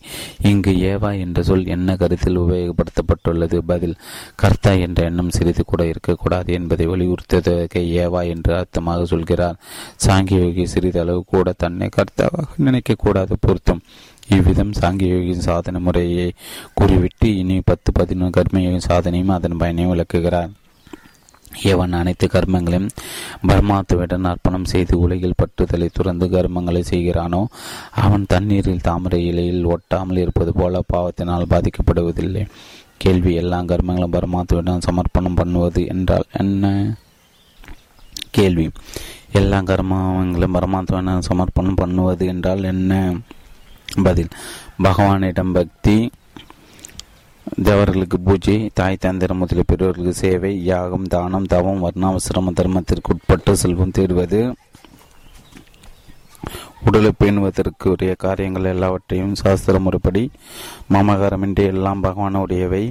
அவருக்காக அவர் ஆணைப்படி அவர் விருப்பப்படி அவர் செய்விக்கும் விதத்தில் செய்கிறோம் என்று பொம்மலாட்ட பொம்மையைப் போல செயல்புரிவதுதான் பரமாத்மாவிடம் எல்லா கர்மங்களும் அர்ப்பணம் செய்வதாகும். கேள்வி பற்றி தொடர்ந்து கர்மங்களை செய்வது என்றால் என்ன?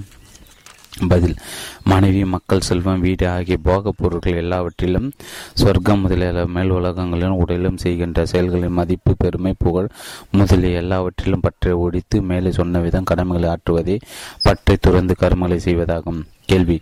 கர்மயோகி சாஸ்திரங்கள் விதிக்கப்பட்ட நல்ல கர்மங்களை செய்கிறான். பாவ கர்மங்கள் செய்வதில்லை. பாவ கர்மம் செய்த செய்யாத போது பாவம் அவனை ஒட்டும் என்று நினைப்பதற்கு இடமே இல்லை. அப்படி இருக்க அவனை பாவம் ஒட்டாது என்று இங்கே கூறுவதன் கருத்து என்ன? பதில். விதிக்கப்பட்ட கர்மங்கள் கூட முற்றிலும் குற்றமற்றவை அல்ல. எக்காரத்திலும் சுற்றுவீர்கள் தீங்கு ஏற்பட கூடவும் மாத்ததால் சிறிது பாவம் ஏற்படவே செய்யும். இதுதான் பகவானும் சர்வரம்ப ஹிதேஷினா தூமே நாகு நிரிவாவ் ருதா எல்லா செயல்களையும் நெருப்பை போல் சூழ்வது போல குற்றம் சூழ்ந்து இருக்கும் என்கிற ஆகவே பயனில் விருப்பம் பட்டுதலும் கொண்டு சுகபோகத்திற்காகவா இன்ப வாழ்விற்காக கர்மம் செய்கிறவன் பாவத்திலிருந்து தப்ப முடியாது. ஆசையும் பற்றுதல் தான் மனிதனை கட்டுப்படுத்துகின்றன. ஆகவே ஆசையும் பற்றுதலும் சிறிது கூட இல்லாதவன் தான். கடமை ஆற்றும் போது நேரும் சிறிது பாவம் கூட ஒட்டாதவனாக இருப்பான் என்று கூறுகிறார். கர்மயோகியின் மமகாரமின்றி வெறும் புலன்களாலும் மனதாலும் புத்தியினாலும் உடலாலும் கூட பற்றை துறந்து மன தூய்மை அடையும் பொருட்டு கர்மத்தை செய்கிறார்கள். கேள்வி இங்கே கே கேவலை என்ற அடைமொழியின் கருத்து என்ன?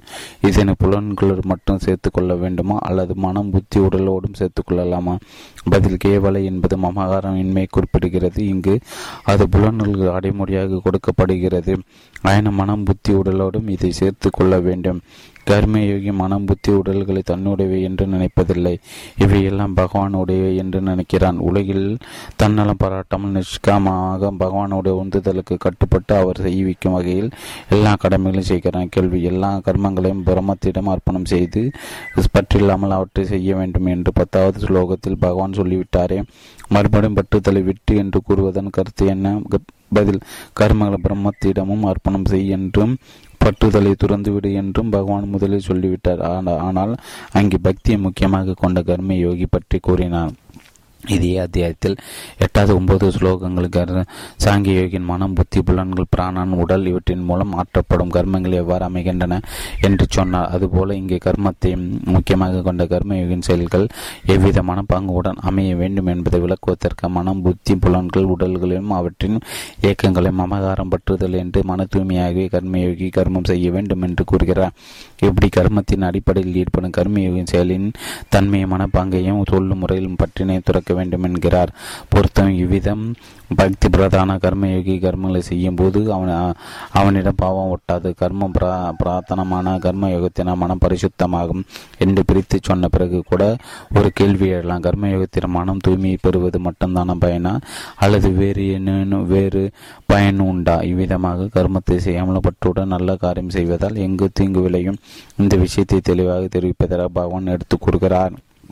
கர்மயோகி கர்மத்தின் பயனை துறந்து பகவானை அடைவது என்கிற அமைதியை பெறுகிறான்.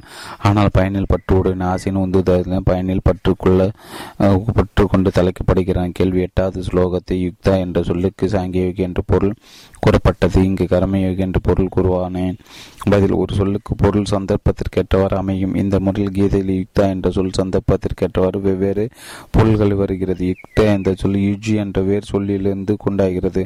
அதன் பொருள் சேர்தல் என்பதா யுக்தா என்றால் டூ பார் சிக்ஸ் ஒனில் புலன் அடக்கமுள்ளன் சிக்ஸ் பார் எயிட்டில் பகவானை அடைந்துவிட்ட தத்துவ ஞானி சிக்ஸ் பார் செவன்டீனில் உசித உணவு நடைமுறை சிக்ஸ் பார் எயிட்டில் தியான யோகி செவன் பார் டுவெண்ட்டி டூவில் சிரத்துடன் கூடியவன் ஃபைவ் பார் எயிட்டில் சாங்கிய என்றும் பல பொருள்கள் உண்டு. அங்கே புலன்கள் அனைத்தும் அவற்றின் பொருட்களில் இயங்குகின்ற என்று அறிந்து தன் கர்த்தா அல்ல என்ற தத்துவம் அறியவனை யுக்தா என்ற சொல் குறிப்பதால் சாங்கிக என்று பொருள்படுகிறது. ஆனால் இங்கும் கர்மத்தின் பயனை தியாகம் செய்து என்று கூறும் இடத்தில் வருகிறபடியால் அது கர்மயோகி என்று பொருள்படும். கேள்வி நஷ்டிகி சாந்தி என்று தொடர்பு பகவானை அடைவதாகி சாந்தி என்று பொருள் கூறுவதன் கருத்து என்ன? பதில் நைஷ்டி என்றால் நிஷ்டையிலிருந்து தோன்றிய என்று பொருள். இதை அனுசரித்து கர்மயோகத்தில் உறுதியுடன் நிலை பெற்ற பகவானை அடைவது என்னும் பேரமதி நிலைதான் நஷ்டி ஈகி சாந்தியாகும். கேள்வி அகியுக்தா என்ற சொல்லுக்கு தடுமாறியவன் அல்லது சோம்பேறி கர்மத்தில் ஈடுபடாதவன் என்று பொருள் கூறாமல் பயனில் பற்றுடையவன் என்று கூறுவானே. பதில் ஆசையின பயனில் கருத்துடையவன் என்ற ஸ்லோகத்தில் வருவதால் இங்கு அகியுக்தா என்ற சொல்லுக்கு பயனில் பற்றுடையவன் என்று பொருள் கொள்வதை யோசித்தோம் கேள்வி இங்கு பந்தம் என்றால் என்ன? பதில் பயனில் கருத்துடன் கடமைகளை ஆற்றுவதால் அவற்றின் பயனாக தெய்வ மனித பிறவிகளை மாறி மாறி பிறப்பது என்று பொருள். பொருத்தும் கர்மயோகி கர்மத்தின் பயனில் கட்டுப்படாமல் பரமாத்மா அடைவது என்ற சாந்தி பெறுகிறான். பயனில் பட்டுள்ளான் பிறப்பு இறப்பு சூழலில் சிக்குகிறான் என்று கூறினார். சாங்கிய யோகி என்ன ஆவான் என்பதை இனி சொல்கிறார். மனதை தன் வசப்படுத்தி சாங்கிய யோகத்தை கடைபிடிக்கின்ற மனிதன் தன் செய்யாமல் செய்விக்காமல் ஒன்பது வாயில்களை உடைய உடல் ஆகிய வீட்டில் எல்லா செயல்களையும் மனதால் துறந்து சத்து சித்த ஆனந்தமயமான பரமாத்மா சுரூபத்தில் ஆனந்தமயமாய் இருக்கிறான். கேள்வி. சாங்கிய யோகத்திற்கு உடல் புலன்கள் மனம் எல்லாமாய் மாய தொற்றமாயிற்று அவற்றுடன் அவனுக்கு சம்பந்தமே இல்லை. அப்படி இருக்க அவனை தேகி தேகமுடையவன் வசி வசியப்படுத்துவன் என்றெல்லாம் கூறுவானே. பதில். உண்மைதான். சாங்கியகி தன் நிலையில் உடல் புலன்கள் மனம் இவற்றுடன் சம்பந்தம் வைத்துக் கொள்ளவில்லை. எப்போதும் சத்து சித்த ஆனந்தமயமான பரமாத்மையிடம் இரண்டாக கலந்து நிற்கிறான். ஆயின உலகத்தார் அவன் உடலை சம்பந்தமுடையவனாக நினைப்பதனாலே அவனை தேகி என்கிறார். இப்படியும் பதினாலு இருபதிலும் குண குணாதீதனையும் தேகி என்று கூறுகிறார். உலக பார்வையில் அவனுடைய மனம் புலன்கள் புத்தியெல்லாம் குறிப்பிட்ட கட்டுப்பாட்டு சாஸ்திரத்துக்கு ஒத்த முறையில் உலக நன்மைக்காக செயல்படுகின்றன என்பதை குறிக்கவே வஷி என்கிறார். கேள்வி. இங்கு ஏவா என்ற சொல் எந்த கருத்தை சுட்டி காட்டுகிறது? பதில் சாங்கியோகிக்கு உடலிலும் புலன்களும் அகங்காரம் இல்லாதபடியால் அவை செயல்படும் போது அவன் கர்த்தா ஆவதில்லை மமகாரம் இல்லாததால் அவன் அவற்றை செய்விப்பவனாகவும் ஆவதில்லை. சாங்கியோகிக்கு அகங்காரம் மமகாரம் அறிவே கிடையாது. ஆகவே இவ்விதத்திலும் உடல் புலன்கள் மனம் இவற்றின் செயல்களில் தன்னை கர்த்தா என்றும் இயக்குமோன் என்றும் நினைத்துக் கொள்வதே இல்லை என்றும் கூறுகிறார். கேள்வி இங்கு நவத்துவாரே புரே அஜ்தே ஒன்பது வாயில்கள் உள்ள வீட்டில் வாடுகிறான் என்று பொருள் கூறாமல் நவத்துவாரே புரே சர்வ கர்மானி மனசாசா சந்நியாசியா ஒன்பது வயல்கள் உள்ள உட உடலாகிய வீட்டில் எல்லா செயல்களையும் மனதால் துறந்து என்று சொற்களை சேர்த்து பொருள் கொள்வதன் கருத்து என்ன? பதில் ஒன்பது வயல்கள் உள்ள தேகமாகிய வீட்டில் சாங்கியோகி இருக்கிறான் என்பதில் பெருமைக்குரிய விஷயம் ஒன்றுமில்லை. இப்படி சொல்வது அவனுடைய நிலைக்கு எதிரானது. உடலாகிற வீட்டில் தான் சாதாரண மனிதனும் இருக்கிறான். சாங்கியோகி இதில் என்ன பெருமை இருக்கிறது? உடல் என்ற வீட்டில் புலன்கள் முதலிய பிராகிருதி பொருட்களை கர்மங்களை திறப்பதை காட்டி சுட்டி காட்டுவதன் மூலம் சாங்கியோகியின் தனிச்சிறப்பு வெளியாகிறது. ஏன் இந்த சாங்கியோகி தான் இப்படி செய்ய முடியும். சாதாரண மனிதன் செய்ய முடியாது. அதனால் இப்படி பொருள் கொள்வதே முறையாகும். கேள்வி. புலன்களின் செயல் வயல்கள் புலன்களை துறந்து என்று சொல்லாமல் ஒன்பது வாயில்கள் உள்ள வீட்டில் துறந்து என்று ஏன் கூறுகிறார்? பதில் இரு கண்கள் இரு காதுகள் இரு நாசி தூரங்கள் ஒரு வாய் என்ற ஏழு வாயில்கள் மேலே பால்குறி புட்டம் என்று இரு வாயில்கள் கீழே புலன்களுடன் கூடிய இந்த பிண்ட சரீரத்தில் இந்த ஒன்பது வாயில்கள் குறிப்பிட்டு சொல்வதால் கர்மங்களை புலன்களை விட்டுவிடுவது என்பதுதான் தாத்பரியம். ஏனென்றால் புலன்கள் முதலியவற்றை முதலில் எல்லாவற்றின் உடல் தான் ஆதாரமாக உடலில் விடுவது என்று சொல்வதில் புதிய இரண்டாவது கருத்து ஒன்றும் இல்லை. என் எட்டு ஒன்பதாவது ஸ்லோகங்களில் சொன்னவை இங்கும் கூறப்படுகின்றன. சொற்கள் தான் வேறுபட்டவை. அங்கு புலன்கள் செயல்கள் இங்கு புலன்களின் இடங்கள் கூறப்பட்டன. இவ்வளவுதான். வேறுபாடு உட்கருத்தில் மாறுபாடு இல்லை. கேள்வி மனிதிலிருந்து கர்மங்களை துறப்பது என்று கூறுவதன் கருத்து என்ன? பதில் எல்லா கர்மங்களையும் விட்டுவிட்டால் மனிதனுடைய அன்றாட வாழ்க்கை கூட நடக்காது. ஆகிய தான் விவேகத்தோடு செய்கிறேன் செய்விக்கிறேன் என்ற எண்ணத்தை விளக்குவது தான் சாங்கியவிகம் தியாகமாகும். இக்கருத்தை தெளிவாக காட்டுவதற்காக மனதிலிருந்து கர்மங்களை துறக்க வேண்டும் என்று சொல்லப்பட்டு இருக்கிறது கேள்வி ஸ்லோகத்திற்கு பொருள் உறக்கையில் சத்து சித்து ஆனந்தமான பரமாத்மா ஸ்வரூபத்தில் ஆழ்ந்திருக்கிறான் என்று கூறப்பட்டுள்ளது. ஆனால் ஸ்லோகத்தில் இப்படிப்பட்ட சொற்கள் எவையும் இல்லை. அப்படி இருக்கும்போது பொருள் உறக்கில் ஏன் இந்த வாக்கியத்தை சேர்க்க வேண்டும்? பதில் ஆஸ்தி ஆழ்ந்திருக்கிறான் என்று சொல் வருவதால் எங்கு என்று கேள்வி எடுகிறது மூளை ஸ்லோகத்தில் இதற்குரிய சொல் இல்லாத போதிலும் கருத்து கேட்பவர் வித்து சொல்வதன் முறையாகும்.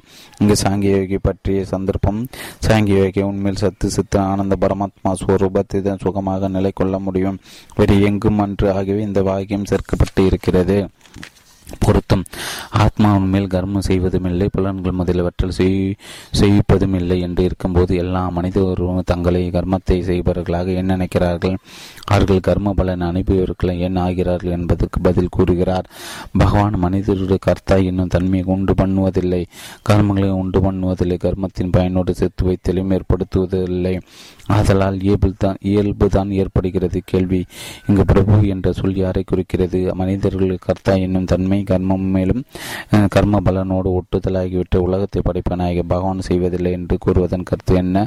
பதில் அகில உலகையும் படைத்து காத்து தன்னுள் அடக்கிக் கொள்ளும் சர்வ வல்லமை படைத்த பகவானை பிரபு என்ற சொல் குறிக்கிறது. ஏனெனில் சந்த சாஸ்திரங்கள் எங்கெல்லாம் சிருஷ்டி முதலான கர்மங்களை செய்கிறார் என்ற பேச்சு வருகிறதோ அங்கெல்லாம் அது சகுன பிரம்மத்தை குறிக்கிறது. பகவான் மனிதனிடம் தான் செய்பவன் என்ற எண்ணத்தை உண்டாக்குவதில்லை.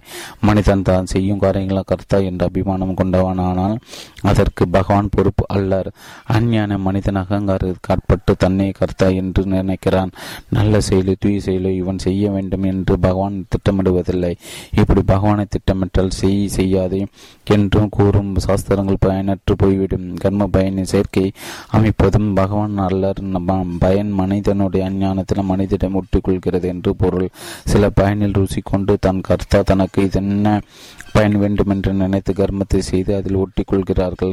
கர்த்தா கர்ம பயன் மூன்றும் பகவானுடைய செயலான மனித இவற்றிலிருந்து மிளவே முடியாது. மனிதனை கரையேறுவதற்கு எந்த வழியும் இல்லாமல் போகும். ஆகியவை சாதகன் கர்மங்களை கர்த்தா என்ற அபிமானத்தை முன்னர் சொன்னவர பிராகிருதி தள்ளி அல்லது பகவானிடம் அர்ப்பணம் செய்து அல்லது கர்மத்தின் பயனையும் பற்றுதலையும் அறவை துறந்து கர்மங்களிலிருந்து தொடர்பை துண்டித்துக் கொள்ள வேண்டும். இந்த எல்லா கருத்துக்களையும் தெரிவிப்பதற்காக பகவான் மனிதனுக்கு கர்த்தா என்ற அபிமானத்தையும் கர்மத்தையும் கர்மத்தின் பயனையும் படைப்பதில் என்று இங்கே கூறப்பட்டுள்ளது. கேள்வி. எங்கு இயல்புதான் இயங்குகிறது என்று கூறுவதன் கருத்து என்ன? பதில் ஆத்மாவுக்கு கர்த்தா கர்மம் கர்மத்தின் பயன் ஆகியவற்றோடு உண்மையில் சம்பந்தமில்லை என்றால் பகவானை இப்படி சுமத்தவில்லை என்றால் எப்படி இவை தோன்றலாயின என்ற கேள்விக்கு இதுதான் பதில். சத்து ரஜசு தமோ குணங்கள். விருப்பு வெறுப்பு முதலிய மனவிவகாரங்கள் முன் செய்த நல்லவும் தீயவும் கர்மங்கள் அவற்றின் மனப்பதிவுகளான சம்ஸ்காரங்கள் இவை எல்லாம் சேர்ந்த உருவமான பிரகிருதி இயற்கையை எல்லாவற்றையும் செய்கிறது. இந்த இயற்கை ஜீவர்களுடன் அனாதி காலமாக தொடர்பு இருக்கிறது. ஆகையில் ஜீவர்களிடம் தானே கர்த்தா என்ற எண்ணம் தொடர்ந்து கொண்டே இருக்கிறது. அதாவது அகங்காரத்தின மயக்கமடைந்து தங்களை தங்களையே அவற்றின் கர்த்தா செய்கிறோன் என்று நினைத்துக் கொள்கிறார்கள்.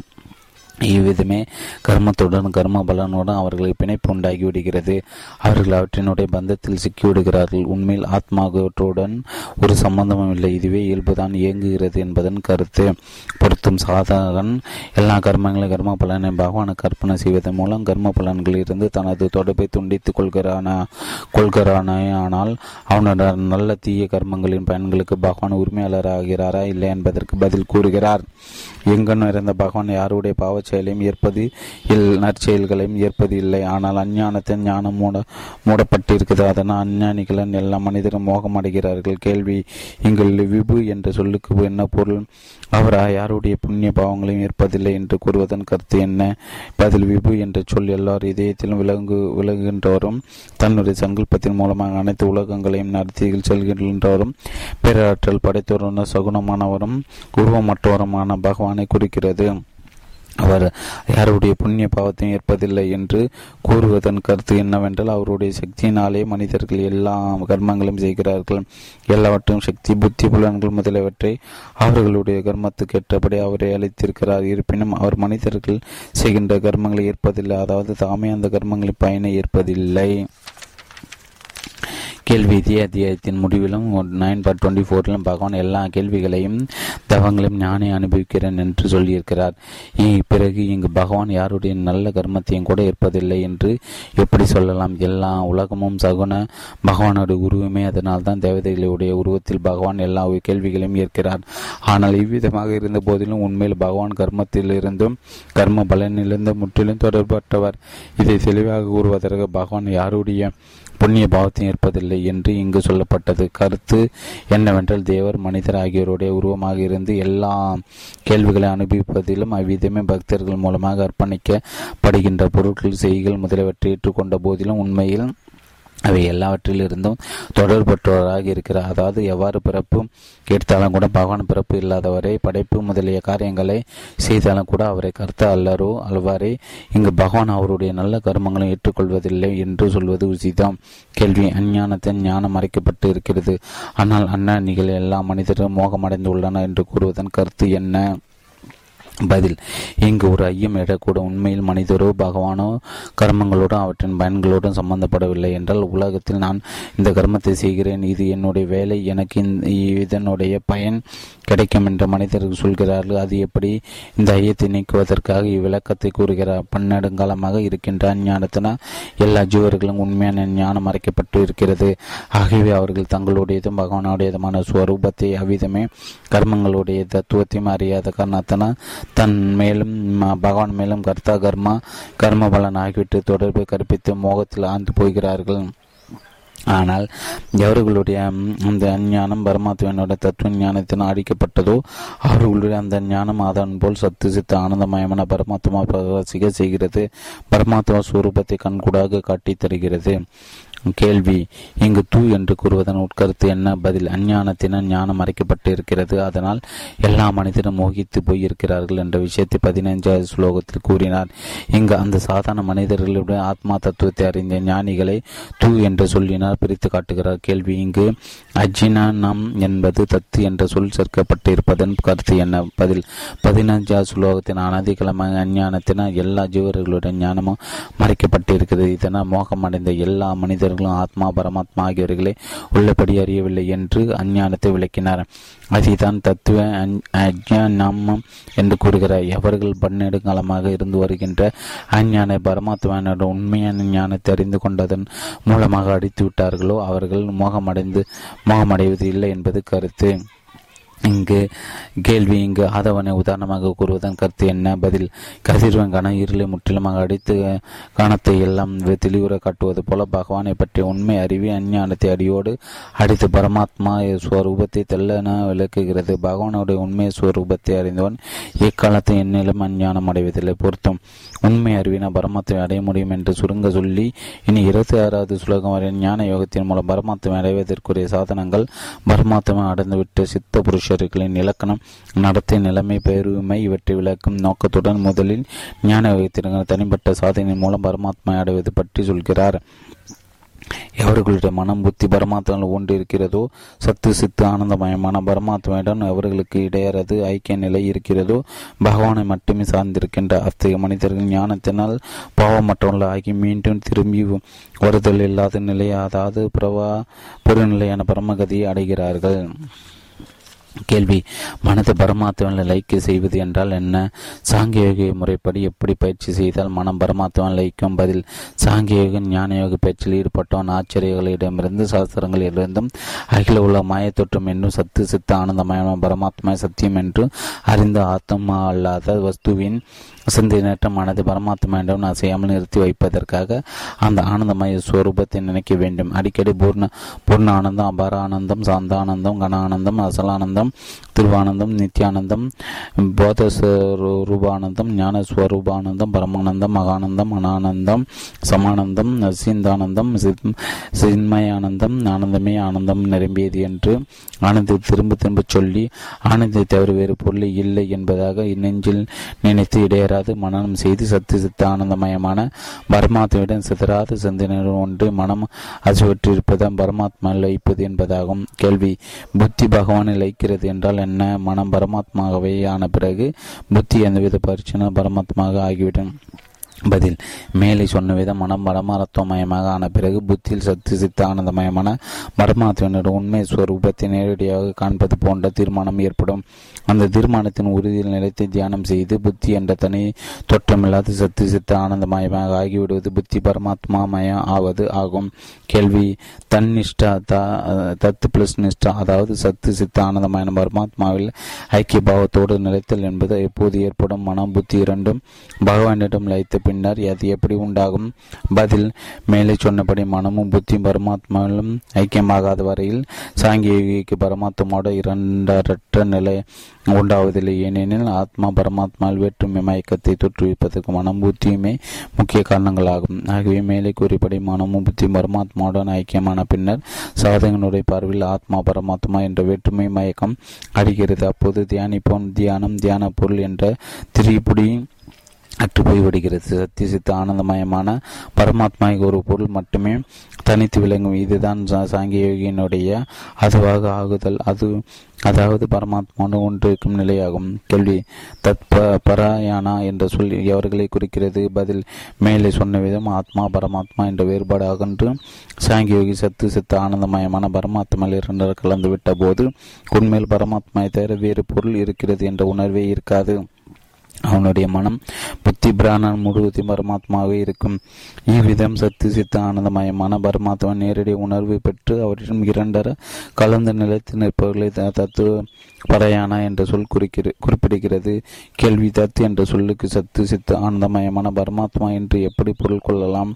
பதில் முன் ஸ்லோகத்தில் பரமம் என்ற சொல்லுடன் தத்து என்ற சொல் இடம்பெறுகிறது. உண்மை அறிவு மூலம் பரமாத்மா நேரடி அனுபவம் ஏற்படுவது பற்றி கூறப்பட்டது. அதுவே இஸ்லோகத்தில் உள்ள தத்து என்ற சொல்லும் குறிப்பிடுவதால் சந்தர்ப்பத்திற்கிறவ தத்து என்ற சொல் சத்து சித்த ஆனந்தமயமான பரமாத்மா என்று பொருள் வந்தது. கேள்வி. இச்சஞான நிறு நூதா கல்மாஷா என்ற சொல் தொடரில் வரும். இஜஞானா நம் என்ற சொல் எந்த ஞானத்தை குறிக்கிறது? நிர்தூதா கல்மஷா என்ற சொல்லு சொற்களுக்கு என்ன பொருள்? பதில் பதினாறாவது ஸ்லோகத்தின் ஞானம் அஞ்ஞானத்தை அடிக்கும் பரமாத்மாக்கும் என்ற அந்த உண்மை அறிவுதான் இங்கு கூறப்படும். இஜஞானா நம் நல்ல தீய கர்மங்கள் விருப்பு வெறுப்பு ஆகிய தீய இயல்புகள் விசேஷம் ஆவரணம் தடுமாற்றம் திரை இவையெல்லாம் கல்மஷங்கள். ஏனெனில் இவையெல்லாம் ஆத்மாவை பந்தப்படுத்துகின்ற பாவங்களை விட்டு அறிவை ஒழிப்பதே நிர்தூதா என்ற சொல் கூறுகிறது. மேலே கூறப்பட்ட சாதனை மூலம் அடையப்பட்ட உண்மை அறிவினால் எவனுக்கு மலம் விசேஷமும் ஆவரணம் என்ற எல்லா பாவங்களும் நீங்கி சிறிதளவு கூட பாவம் எஞ்சுவதில்லையோ? அவன் ஞான திரு நிர்நதூத கல்மஷ எனப்படுவான். கேள்வி மீண்டும் திரும்பி வருதல் இல்லாத பதவி அடைவது என்றால் என்ன?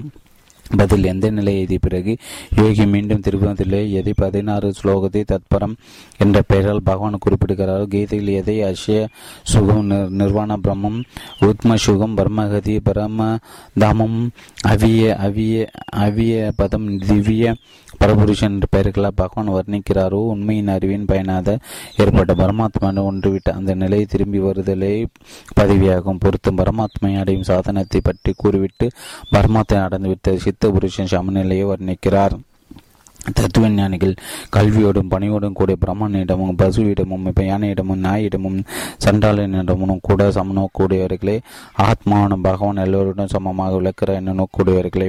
கேள்வி பண்டிதர் என்ற சொல்லுக்கு என்ன பொருள்? பதில் தத்துவமறிந்த சித்த புருஷர் மகாத்மாக்கள் என்று பொருள். கேள்வி படிப்பும் பணிவும் உள்ள பிரம்மனையும் யானையும் பசுவையும் நாயையும் சண்டால் என சமமாக பார்ப்பது என்பதன் கருத்து என்ன? பதில் தத்துவமறிந்த சித்த புருஷரின் ஏற்றத்தாழ்வு மனப்பான்மை முற்றிலும் அற்று போகிறது. அவர்களின் பார்வையில் ஒரே சத்து சித்த ஆனந்தமயமான பரபரமா பரமாத்மாவை தர வேறு எதற்கும் இருப்பு சத்தா கிடையாது. அதனால் அவர்களுக்கு எங்கும் சமபாவனை ஏற்படும். இதை விளக்குவதற்கு தான் மனிதர்களின் பிராமணனையும் சண்டாளனையும் விலங்குகளில் சிறந்ததான பசுவின் அடியில் உள்ள யானையும் தாழ்ந்த நாயையும் உதாரணம் காட்டி தத்துவ ஞானிகளின் உள்ள சமபாவனை சுட்டி காட்டுகிறார். இவற்றினிடையே நடைமுறையில் எல்லோரும் ஒற்றுமை பாராட்டத்தான் நேரிடுகிறது. பசுவின் பாலை எல்லோரும் அருந்துவார்கள்.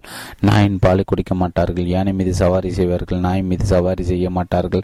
உடலை பேணுவதற்காக மிருகங்களுக்கு எது தேவையோ அது மனிதனின் உணவாக பயன்படாது. உயர்ந்த அந்த நாரை போட்டு பூஜிக்க வேண்டும் என்று சாஸ்திரங்கள் கூறுகின்றன. சண்டாளனை பூஜிக்க சொல்லவில்லை. இவ்வளவு வேற்றுமைகள் நடைமுறையில் இருப்பினும் ஞானிகள் சமபாவனுடன் இருப்பார்கள் எப்போதும் எக்காரணத்திலும் அவர்களிடம் ஏற்றத்தாழ்வு மனப்பான்மை இருக்காது. கேள்வி எல்லா இடத்திலும் சமபாவனை ஏற்பட்டுவிட்ட காரணத்தான் ஞானிகள் எல்லோருடன் ஒரே மாதிரியாக பழகுவார்களா? பதில் அப்படி என்று எல்லோரிடம் ஒரே விதம் பழகுவது என்பது எவருக்கு சாத்தியமே இல்லை. சாஸ்திரங்கள் கூறப்பட்டுள்ள நடைமுறை வேறுபாடுகள் எல்லோரிடமும் உள்ளவைதான். ஞானி உலகத்தார் போல அந்தனருடனும் சண்டாளனுடனும் பசு யானை நாய்களுடன் அவற்றுக்கு தகுந்த பக்கபடி நல்ல முறையில் நடந்து கொண்டாலும் அவை பரமாத்மா என்ற எண்ணத்தில் ஒரே விதமாக அன்பு செலுத்துவான்.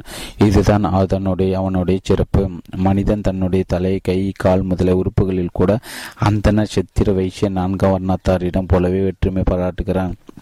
தலையினாலும் வாய்நலம் ஆகக்கூடிய காலினால் செய்வதில்லை கைகளால் ஆகக்கூடியது தலையால் செய்வதில்லை. அந்தந்த உறுப்புகளை பேணுவதிலும் சுத்தி செய்வதிலும் கூட மாறுபாடு உண்டு மதிப்பிலும் ஏற்றத்தாழ்வு உண்டு. ஆனால் அவை தன்னுடையவை என்ற எண்ணத்தை தன் தலைவலித்தாலும் கால்வலித்தாலும் ஒரே விதம் துயரப்படுகிறான். எல்லா உடல் உறுப்புகளிலும் அவனுக்கு அன்பு ஒரே விதம் இருப்பதால் உறுப்புகள் ஏற்றத்தாழ்வு என்கிற பாவனை கிடையாது. அதுபோல தத்துவ ஞானி கூட எங்கும் பிரம்மத்தை காண்பதால் உலகில் அவரவருக்கு தக்கபடி மாறுதலாக நடந்து கொண்டாலும் அவர்கள் ஆத்மா ஒன்றே என்ற எண்ணமும் பிரமையும் எங்கும் சமமாக இருக்குமாகவே எங்கனம் தனது எந்த ஒரு ஏதோ ஒரு உறுப்பில் அடிப்படியினும் மனிதன் சமபாவனையுடன் அதை குணப்படுத்துவதற்கு முயற்சி செய்கிறான் அதுபோலவே தத்துவ ஞான நடைமுறை எந்த ஒரு ஜீவனுக்கோ ஜீவ சமுதாயத்திற்கு துன்பம் நேரிடும். எந்த விதமான வேறுமை வேற்றுமையின்றி துன்பத்தை போக்க முயற்சி செய்வான் பொருத்தம். இவ்விதம் தத்துவ ஞானி சமபாவனை வர்ணித்து விட்டு இந்த சமபாவனை பிரம்ம நிலை என்று கூறி அதில் நிலைத்திற்கு மகாபுருஷர்கள் பெருமையை கூறுகிறார். எவர்களுடைய மனம் சமபாவ நிலைத்துள்ளதோ அவர்களால் உயிர் வாழும் போதே சரீரத்தில் உள்ள நிலையிலே அகில பிரம்மம் அகில உலகம் வெற்றி பட்டது ஏனெனில் சத்து சித்து ஆனந்தமயமான பரமாத்மான பரபரமும் அசற்றது சமமானது. ஆகவே அவர்கள் சத்து சித்து ஆனந்தமயமான பிரம்மத்தில் நிலை பெற்றிருக்கிறார்கள். கேள்வி எவர்களுடைய மன சமமான நிலைத்து நிற்கிறது? அவர்கள் இவ்வுலகை வென்று விடுவார்கள் என்று கூறுவதன் கருத்து என்ன? பதில் மேலே சொன்ன விதம் எவர்களுடைய மன சமமான நிலத்து நிற்கிறதோ அதாவது எல்லாவற்றையும் சமமாக மதிக்கிறதோ அவர்கள் இங்கே பிறவிலே இவ்வுலகை வென்று விடுவார்கள். அவர்கள் பிறப்பு இறப்பிலிருந்து முற்றிலுமாக விடுபட்டு ஜீவன் முக்தர்கள் ஆகிவிடுவார்கள் உலக பார்வையில் அவர்கள் உடலிலும் இருந்தாலும் உண்மையில் அவர்களுக்கு உடலும் எவ்வித தொடர்பும் கிடையாது. கலை பிரம்மத்தை மாசற்றது சமமானது என்று கூறுவதன் கருத்து என்ன? ஹி ஏனெனில் தஸ்மாத் ஆகவே என்ற சொற்கள் எதற்கு? பதில் சத்தும் ரஜஸ் தமஸ் என்ற முக்குணங்களை தான் எல்லா தோஷங்களும் நிறைந்திருக்கின்றன. உலகம் அனைத்து முக்குணங்களும் விளைவுகளால் தோஷமயமானதே. இக்குணங்களின் சேர்க்கலாம் ஏற்றத்தாழ்வுகள் விருப்பு வெறுப்புகள் மோகம் முதலிய எல்லா விவகாரங்களும் உண்டாகின்றன. பிரம்மம் என்ற பெயரால் அழைக்கப்படும் சத்து சித்து ஆனந்தமயமான பரமாத்மா முற்றிலும் முக்குணங்களை கடந்தவர். ஆகவே அவருக்கு குற்றமற்றவர் சமமானவர். அதுபோல தத்துவ ஞானி முக்குணங்களை கடந்தவன். அவனிடம் விருப்பு வெறுப்புகள் மோகம் அமகாரம் அகங்காரம் முதலிய விவகாரம் ஏற்றத்தாழ்வு மனப்பான்மை என்ற மூன்று குறைவும் முற்றிலும் அடைந்து போய் அவன் சமபாவனையில் அதாவது பரமாத்மா நிலைத்து நிற்கிறான். ஹி தஸ்மாத் என்பன காரணத்தை கூறும் சொற்கள் சமபாவனையை பிரம்மஸ்வரூபமானதால் அந்த ப சமபாவனை நிலைத்த ஒரு பரமர்மத்தின் நிலை பெறுகிற உலகத்தினர் அவர்களை முக்குணங்கள் ஆட்பட்டவர்களாகவும் உலகில் உடலோடு இருப்பதாக கண்டாலும் உண்மையில் அவர்கள் சமபாவனையில் ஒன்று இருப்பதால் முக்குணங்களுக்கு ஆட்பட்ட பிரபஞ்சத்துடன் உடலுடன் அவர்களுக்கு தொடர்பு கிடையாது. அவர்கள் பிரம்மத்தில் நிலைத்து நிற்கிறார்கள். கேள்வி தமோ குணம் ராஜகுணம் குற்றங்களின் இருப்பிடம் ஏனெனில் கீதையில் ஆங்காங்கே பகவான் இந்த இரண்டையும் எல்லா தீமைகளுக்கு காரணம் என குறி குறிப்பிடுகிட்டு இவற்றை தவிர்க்க வேண்டும் என்கிறார் இங்க இங்கனம் இருக்க பகவானை அடைவதற்கான சத்துவ குணத்தை ரஜஸ் தாம குணங்களோடு சேர்த்து குற்றம் உள்ளதாக கூறலாமா? பதிலும். ராஜகுணம் தம குணங்களை காட்டிலும் சத்துவகுணம் குணம் சிறந்ததுதான் அம்மனித மேம்பாட்டிற்கு உதவியாக இருப்பதனால் ஆயினும் அகங்காரத்தோடு கடின சுகத்திற்கும் ஞானத்திற்கும் தொடர்புடையதாகில் அதுவும் பந்தத்திற்கு காரணமாகும் என்கிறார் உண்மையில் முக்கோணங்களை கடந்தால் ஓடிய மனிதன் குற்றமற்றவன் ஆக முடியாது. அவன் முழுமையாக சமபாவனை நிலை பெற முடியாது. இந்த குணாதீத நிலையை சொல்வதால் சத்துவ குணத்தையும் குறை கூறுவதில் தவறு இல்லை. பொருத்தம். அடுத்ததாக நிற்குண நிராகர சத்து சித்த ஆனந்தமயமான பிரபலமத்தன் கலந்துவிட்ட சமபாவ நில சித்த புருஷனுடைய இலக்கணம் கூறுகிறார். விருப்பமான பொருளை அடையும் போது மகிழ்ச்சி அடையாமலும் இருவிருப்பதை அடையும் போது கலக்கம் அடையாமல் இருக்கும் நிலைத்த மதிப்புடைய ஐயம். நீங்க பரம ஞானி சத்து சித்த ஆனந்தமயமான பரபரம பரமாத்மா எப்போதும் ஒன்று நிலைத்து நிற்கிறான் கேள்வி. விருப்பமான பொருள் கிடைத்தால் மகிழ்வது விருப்பாதது கிடைத்தால் கலங்குவது என்றால் என்ன? பதில் மனதிற்கும் புத்திக்கும் புலன்களுக்கும் உடலுக்கும் அனுகூலமாக உள்ள பொருளை பிரியும் என்பார்கள். அஞ்ஞான மனிதன் அனுகூலமான பொருட்களில் பற்று வைக்கிறான். அவற்றை அடைந்தால் மகிழ்ச்சி அடைகிறான். ஆனால் தத்துவ ஞானிக்கு சமபாவனை உள்ளதால் அவனுக்கு ஒரு பொருளிலும் அனுகூலம் என்ற எண்ணம் கிடையாது. பற்றும் கிடையாது. பிராபத்தின் பயனாக உடல் மனம் புத்தி புலன்களுக்கும் அனுகூலமான ஏதாவது பொருள் கிடைத்தால் அவன் அதற்காக மகிழ்வதில்லை. ஏனெனில் அவனுக்கு மனம் புலன்கள் உடல் வீட்டில் மமகாரமோ அகங்காரமோ பட்டுதலோ கிடையாது. அதுபோல ஒரு பொருள் மனம் புத்தி பலன் உடலுக்கு பிரதிகூலமானதால் அது பிரியமற்றதாகிறது. அந்த பொருளில் அஞ்ஞானிக்கு திவேஷம் உண்டாகிறது. ஆகவே அதை அடைந்தால் மனிதன் பயப்படுகிறான். வருத்தம் அடைகிறான் ஞானிக்கு பொறுப்பு அறவே கிடையாதாகியால் மனம் உடல் புலன் புத்திக்கு பிடிக்காத பொருள் வந்து சேர்ந்தால் அதற்கு வருந்துவதோ உகலங்குவதோ இல்லை.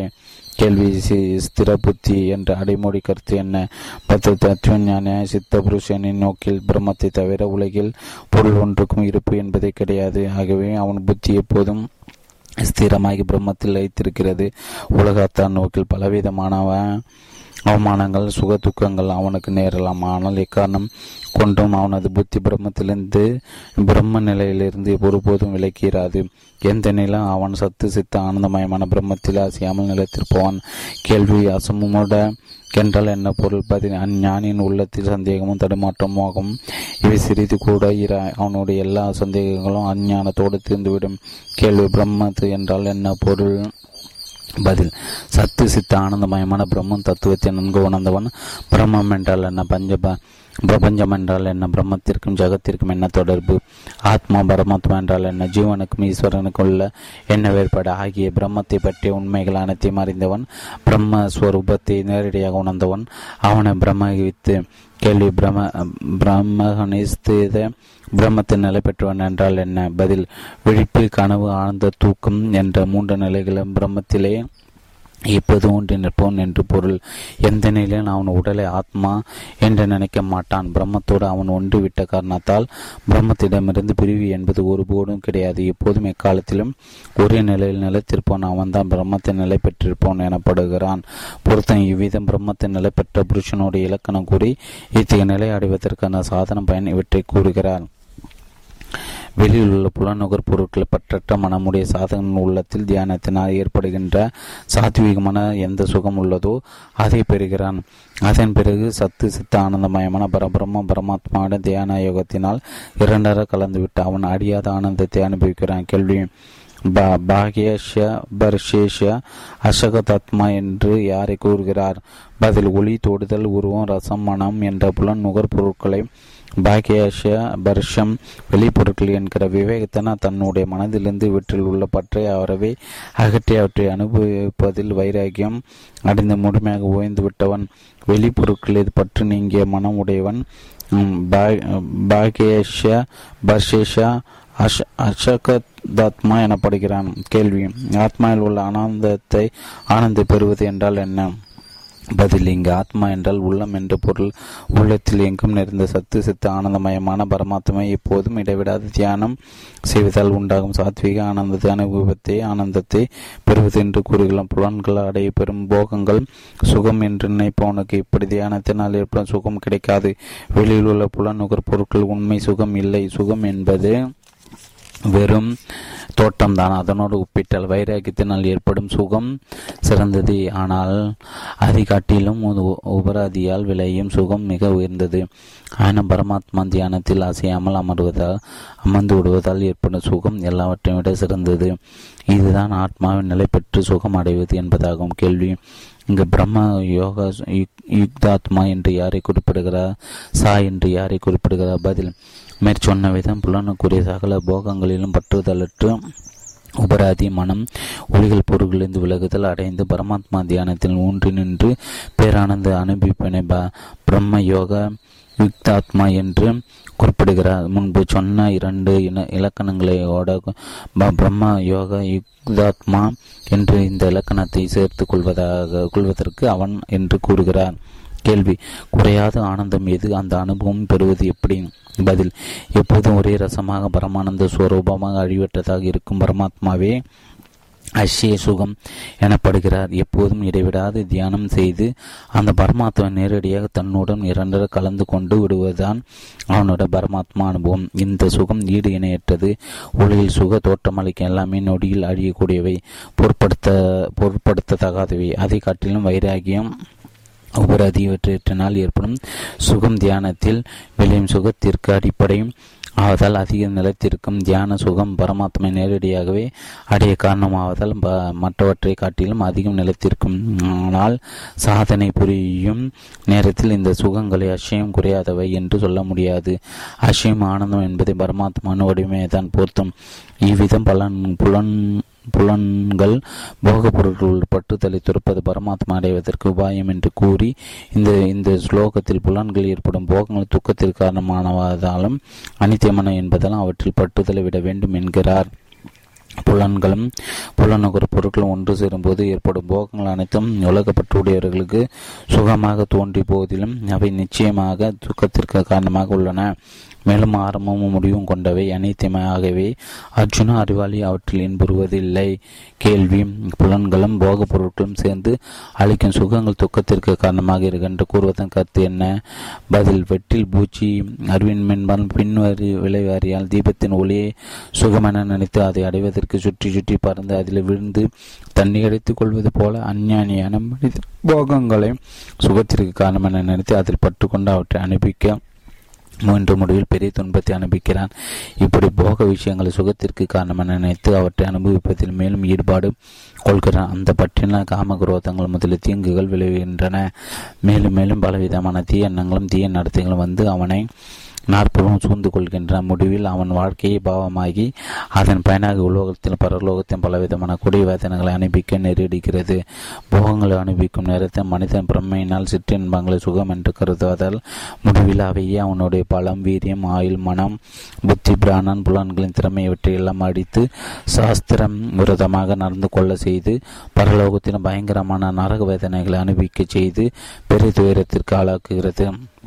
மேலும் அஞ்ஞானி பிறப்பிடம் இப்படிப்பட்ட போகப் பொருள் அதிகம் இருப்பதை பார்த்து மனதில் பொறாமை கொள்கிறான்.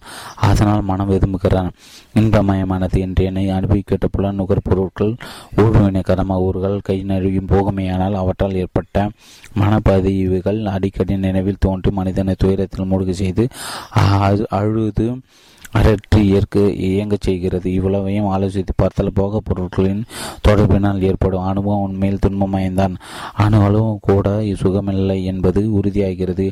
அஞ்ஞானத்தில் ஏற்பட்ட பிரமையினால் அது சுக தோற்றத்தை உண்டாக்குகிறது. அதனால் தான் பகவான் அதை துக்கத்திற்கு காரணம் என்கிறார். கேள்வி போகங்களுக்கு ஆரம்பமும் முடிவும் உள்ள என்று கூறுவதன் கருத்து என்ன? பதில் புலன்கள் ஏற்படும் போகங்கள் கனவு போலவும் மின்னல் போலவும் அனித்தியமானவை நொடிபொடியில் அடிப்பவை என்பதுதான் ஆரம்பம் முடிவும் உள்ளவை என்று கூறுகிறார். உண்மையில் இவற்றில் சுகமே இல்லை. ஆனால் அஞ்ஞானத்தை சுகம் ஓரளவு இருக்கத்தான் இருக்கிறது என்று நினைத்தாலும் அதுவும் நெடுநேரம் நிலைக்காது. நொடுபொழுதில் முடிந்துவிடும். ஏனெனில் அந்த பொருளே அனைத்தையும் தானே. அதிலிருந்து நிலையான சுகம் எப்படி கிடைக்கும்? ஒரு பதினால் கூட பகவான் புலன்கள் தரும் இன்பம் தோற்றி அழிக்கூடிய அனைத்துமானவை என்று கூறுகிறார். கேள்வி இங்கு அர்ஜுனனை கௌ கவுந்தி தேய என்று அழைப்பதற்கு பொருள் உண்டா? பதில் அர்ஜுனனுடைய தாயாரான குந்தி தேவி மிகுந்த மதிநலம் படித்தவர். அடக்கமும் விவேகம் நுகர் பொருட்களின் வைராகியம் உடையவர். பெண்ணாக பிறந்தும் வைராகியத்துடன் தர்மங்களை கடைபிடிப்பதும் பகவானுடைய பக்தியிலும் வாழ்க்கையை கடித்தவர் இப்படி குந்தியின் பெருமையை சுட்டிக்காட்டிய அர்ஜுனா அத்திக நெறிப்படாத குந்தியின் செல்வனாற்ற நீ உனக்கு சிற்றின்ப போகங்களும் புத்தி போகும் வாய்ப்பு கிடையாது என்று கொண்டாடுகிறார். கேள்வி. அஞ்ஞான மனிதன் விஷய போகங்களை திளைக்கிறான் ஆனால் விவேகிகள் அவற்றில் திளைக்க மாட்டார்கள் என்று கூறுவதன் கருத்து என்ன? பதில் போகங்கள் உண்மையில் அநீத்தியமானவை நொடி பொழுதில் மறையக்கூடியவை. துன்பம் தருவை இருப்பினும் விவேகமில்லாதவன் இதை புரிந்து கொள்ளாமல் அவற்றை திளைத்து பலவிதமான எண்ணங்களை அனுபவிக்கிறான். ஆனால் விவேகியான மனிதன் அவை அநீத்தியமானவை நொடியில் அடியக்கூடியவை என்று அறிந்து அவை காம குரோதம் பாவம் வேதனை முதலிய தீமைகளை வளர்க்கும் என்பதை உணர்ந்து ஆற்றில் உள்ள பற்றி துறப்பதை குறைவற்ற சுகம் பெறுவதற்கு காரணம் என்று அறிகிறான். அதனால் அவன் அவற்றில் திளைப்பதில்லை. பொருத்தம் காம குரோதத்தின் காரணமாக நுகரப்படும் விஷய போகங்கள் துன்பத்திற்கு காரணம் என்று கூறி மனித பிரிவின் பெருமை எடுத்து கூறி எதில் வெற்றி கொள்ள முடியாத. பகைவரான காம குரோதங்களை பிற வெற்றி கொள்வன பெருமையை கூறுகிறார். இந்த சாதகன் இம்மனித பிறவியில் உடல் அடிவதற்கு முன்பே காமத்தினால் கோபத்தினால் உண்டாகின்ற எழுச்சியை பொறுத்து கொள்வதற்கு திறன் பெற்றுவிட்டானும் அந்த மனிதனை இயக்கி அவனை சுகம் பெற்றான். கேள்வி ஈகா ஏவா இம்மனித பிறவிலே என்று கூறுவதன் கருத்து என்ன? பதில் மனித பிரிவின் பெருமை இவ்விரு சொற்களில் சொற்களினால் கூறுகிறார். தேவர் முதல பிறவிகளின் உப உல்லாசமும் புல நிகழ்ச்சியுமே மிக அதிகமாக இருக்கும். விளங்கின பிறகுகள் பிற அறிவினம் மிக்கவனாக இருக்கும். ஆகவே அப்பிறவிகளை காமக்ரோதங்களை வசப்படுத்துவது முத முடியாத காரியம் இப்பிறவிலே. இந்த பிறவிலே என்று பகவான் எச்சரிக்கை செய்கிறார். இது தவறினால் மறுபடியும் மனித பிறவி வாய்ப்பது அரிது. இந்த உடல் அடிவதற்குள் இந்த மனித உடலை சாதனைகள் குறி குறியாக நின்று காமக்ரோதங்களில் வேகத்தை மன அமைதியோடு பொறுத்து கொள்ளும் ஆற்றல் பெற வேண்டும். அச்சாகிரத்தையினாலும் அலட்சியத்தினாலும் இந்த அரிய மனித வாழ்வை சிற்றின்பங்களில் கடித்துவிட்டால் பிறகு மிகவும் வருத்தப்பட வேண்டியிருக்கும் கோபம். கேனோ கேனோப நிஷத் கூறுகிறது. இந்த மனித பிறவியில் பகவானை அறிந்துவிட்டால் நல்லது. பிறவியில் அறியாமல் போனால் மிக பெரிய நஷ்டம் கேள்வி. பிராக சீர விமோஷனாத் என்று கூறுவதன் கருத்து என்ன? பதில் உடல் அழியக்கூடியது அது பிரிய போவது நிச்சயம். எந்த வினாடியில் உடலை விட்டு நேரும் என்பது நமக்கு தெரியாது. ஆகவே மரணம் நெருங்கும் முன்னரே காமக்ரோதங்களை ஜெயித்துவிட வேண்டும். மேலும் மேலும் சாதனை புரிந்து காமக்ரோதமாகிய பெரும் பகைவர்கள் தலை தூக்காதவரும் நம்முடைய வாழ்க்கையை தடுமாற வைக்காதவரும் தடுத்து நிறுத்தும். ஆற்றலை பெற வேண்டும். கடலில் வந்து கலக்கும் ஆறுகள் அனைத்தும் வேகத்துடனே அதிலே மறைந்து விடுவது. காமக்ரோதங்கள் வந்து புகுவதாலும் வேகம் அறிந்து மறைந்து விட வேண்டும். அதற்குரிய முயற்சியை மேற்கொள்ள வேண்டும். கேள்வி காமகுரோத்தினால் ஏற்படும் வேகம் எது? அதை பொறுத்து கொள்ளும் திறமை என்று எதை சொல்கிறார்கள்? பதில் ஆணுக்கும் பெண் பெண்ணுக்கு ஆண் இருவருக்கும் மக்கள் செல்வம் வீடு சுரோகம் என்று பார்த்தும் கேட்டும் உள்ள மனதிற்கும் புலன்களுக்குரிய போகங்களை ருசி பிறப்பதால் அவற்றை அடைய வேண்டும் என்று எழுகின்ற அளவுக்கு காமம் என்று பெயர். அதன் காரணமாக உள்ளத்தில் ஏற்படும் பலவிதமான எழுச்சிகள் தான் வேகம். அதுபோல் மனம் புத்தி புலன்களுக்கு இடையராக தோன்றும் பொருட்கள் வந்து சேரும்போது விரும்பியது கிடைப்பதில் இடையூறு நேரும்போது அவற்றுக்கு காரணமானவற்றில் ஏற்படும் வெறுப்பு அதனால் மனதில் ஏற்படும் கொந்தளிப்பு இவையே குரோதம் எனப்படும்.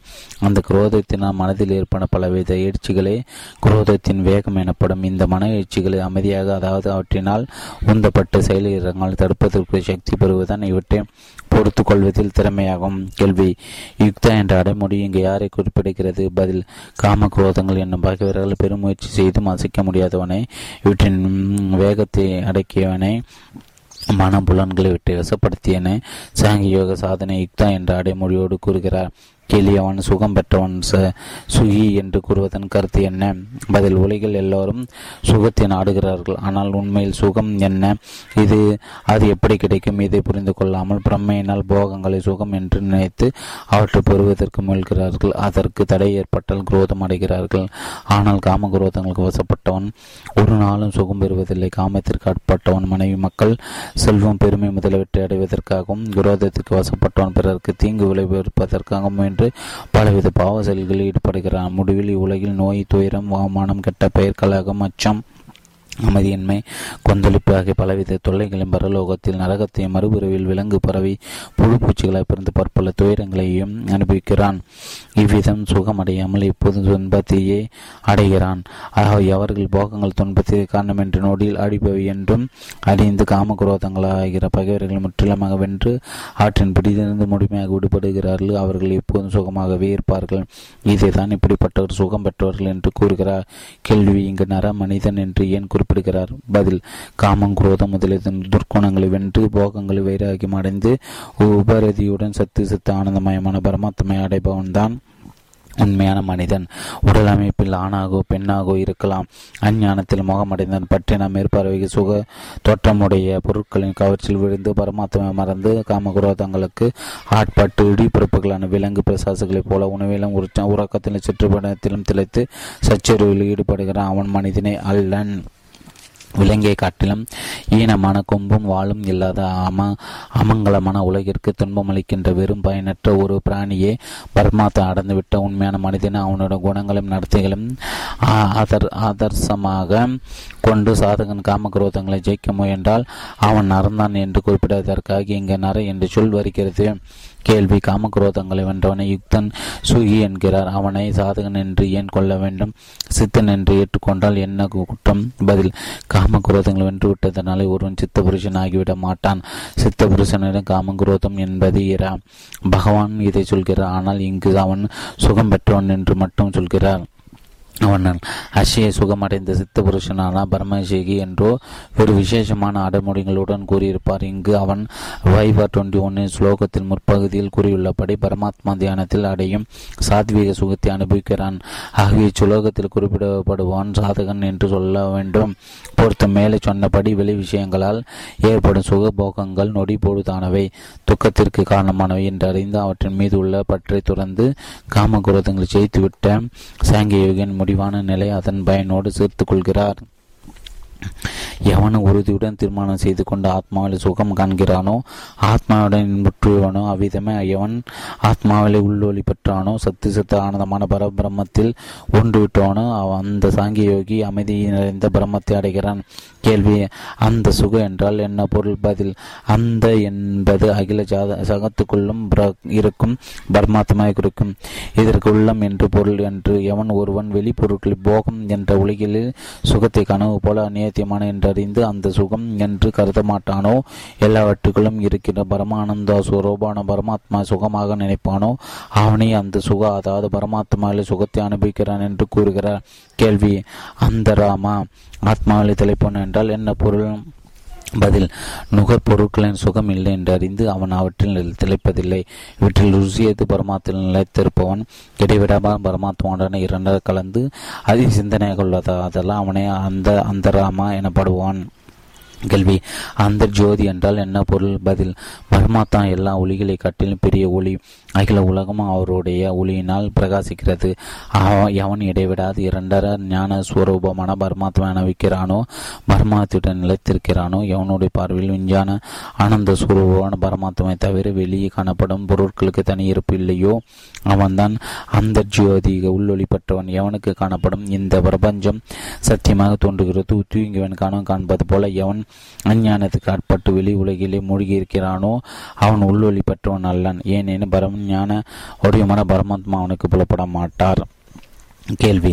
ஏவா என்று கூறுவதன் கருத்து என்ன? அதற்கு எந்த சொல்லுடன் தொடர்புள்ளது பதில் ஏவா என்பது பெரிய நிலை பொருளை வியாக்கிருத்தி நிச்சயத்தை உணர்த்து உணர்த்துவது.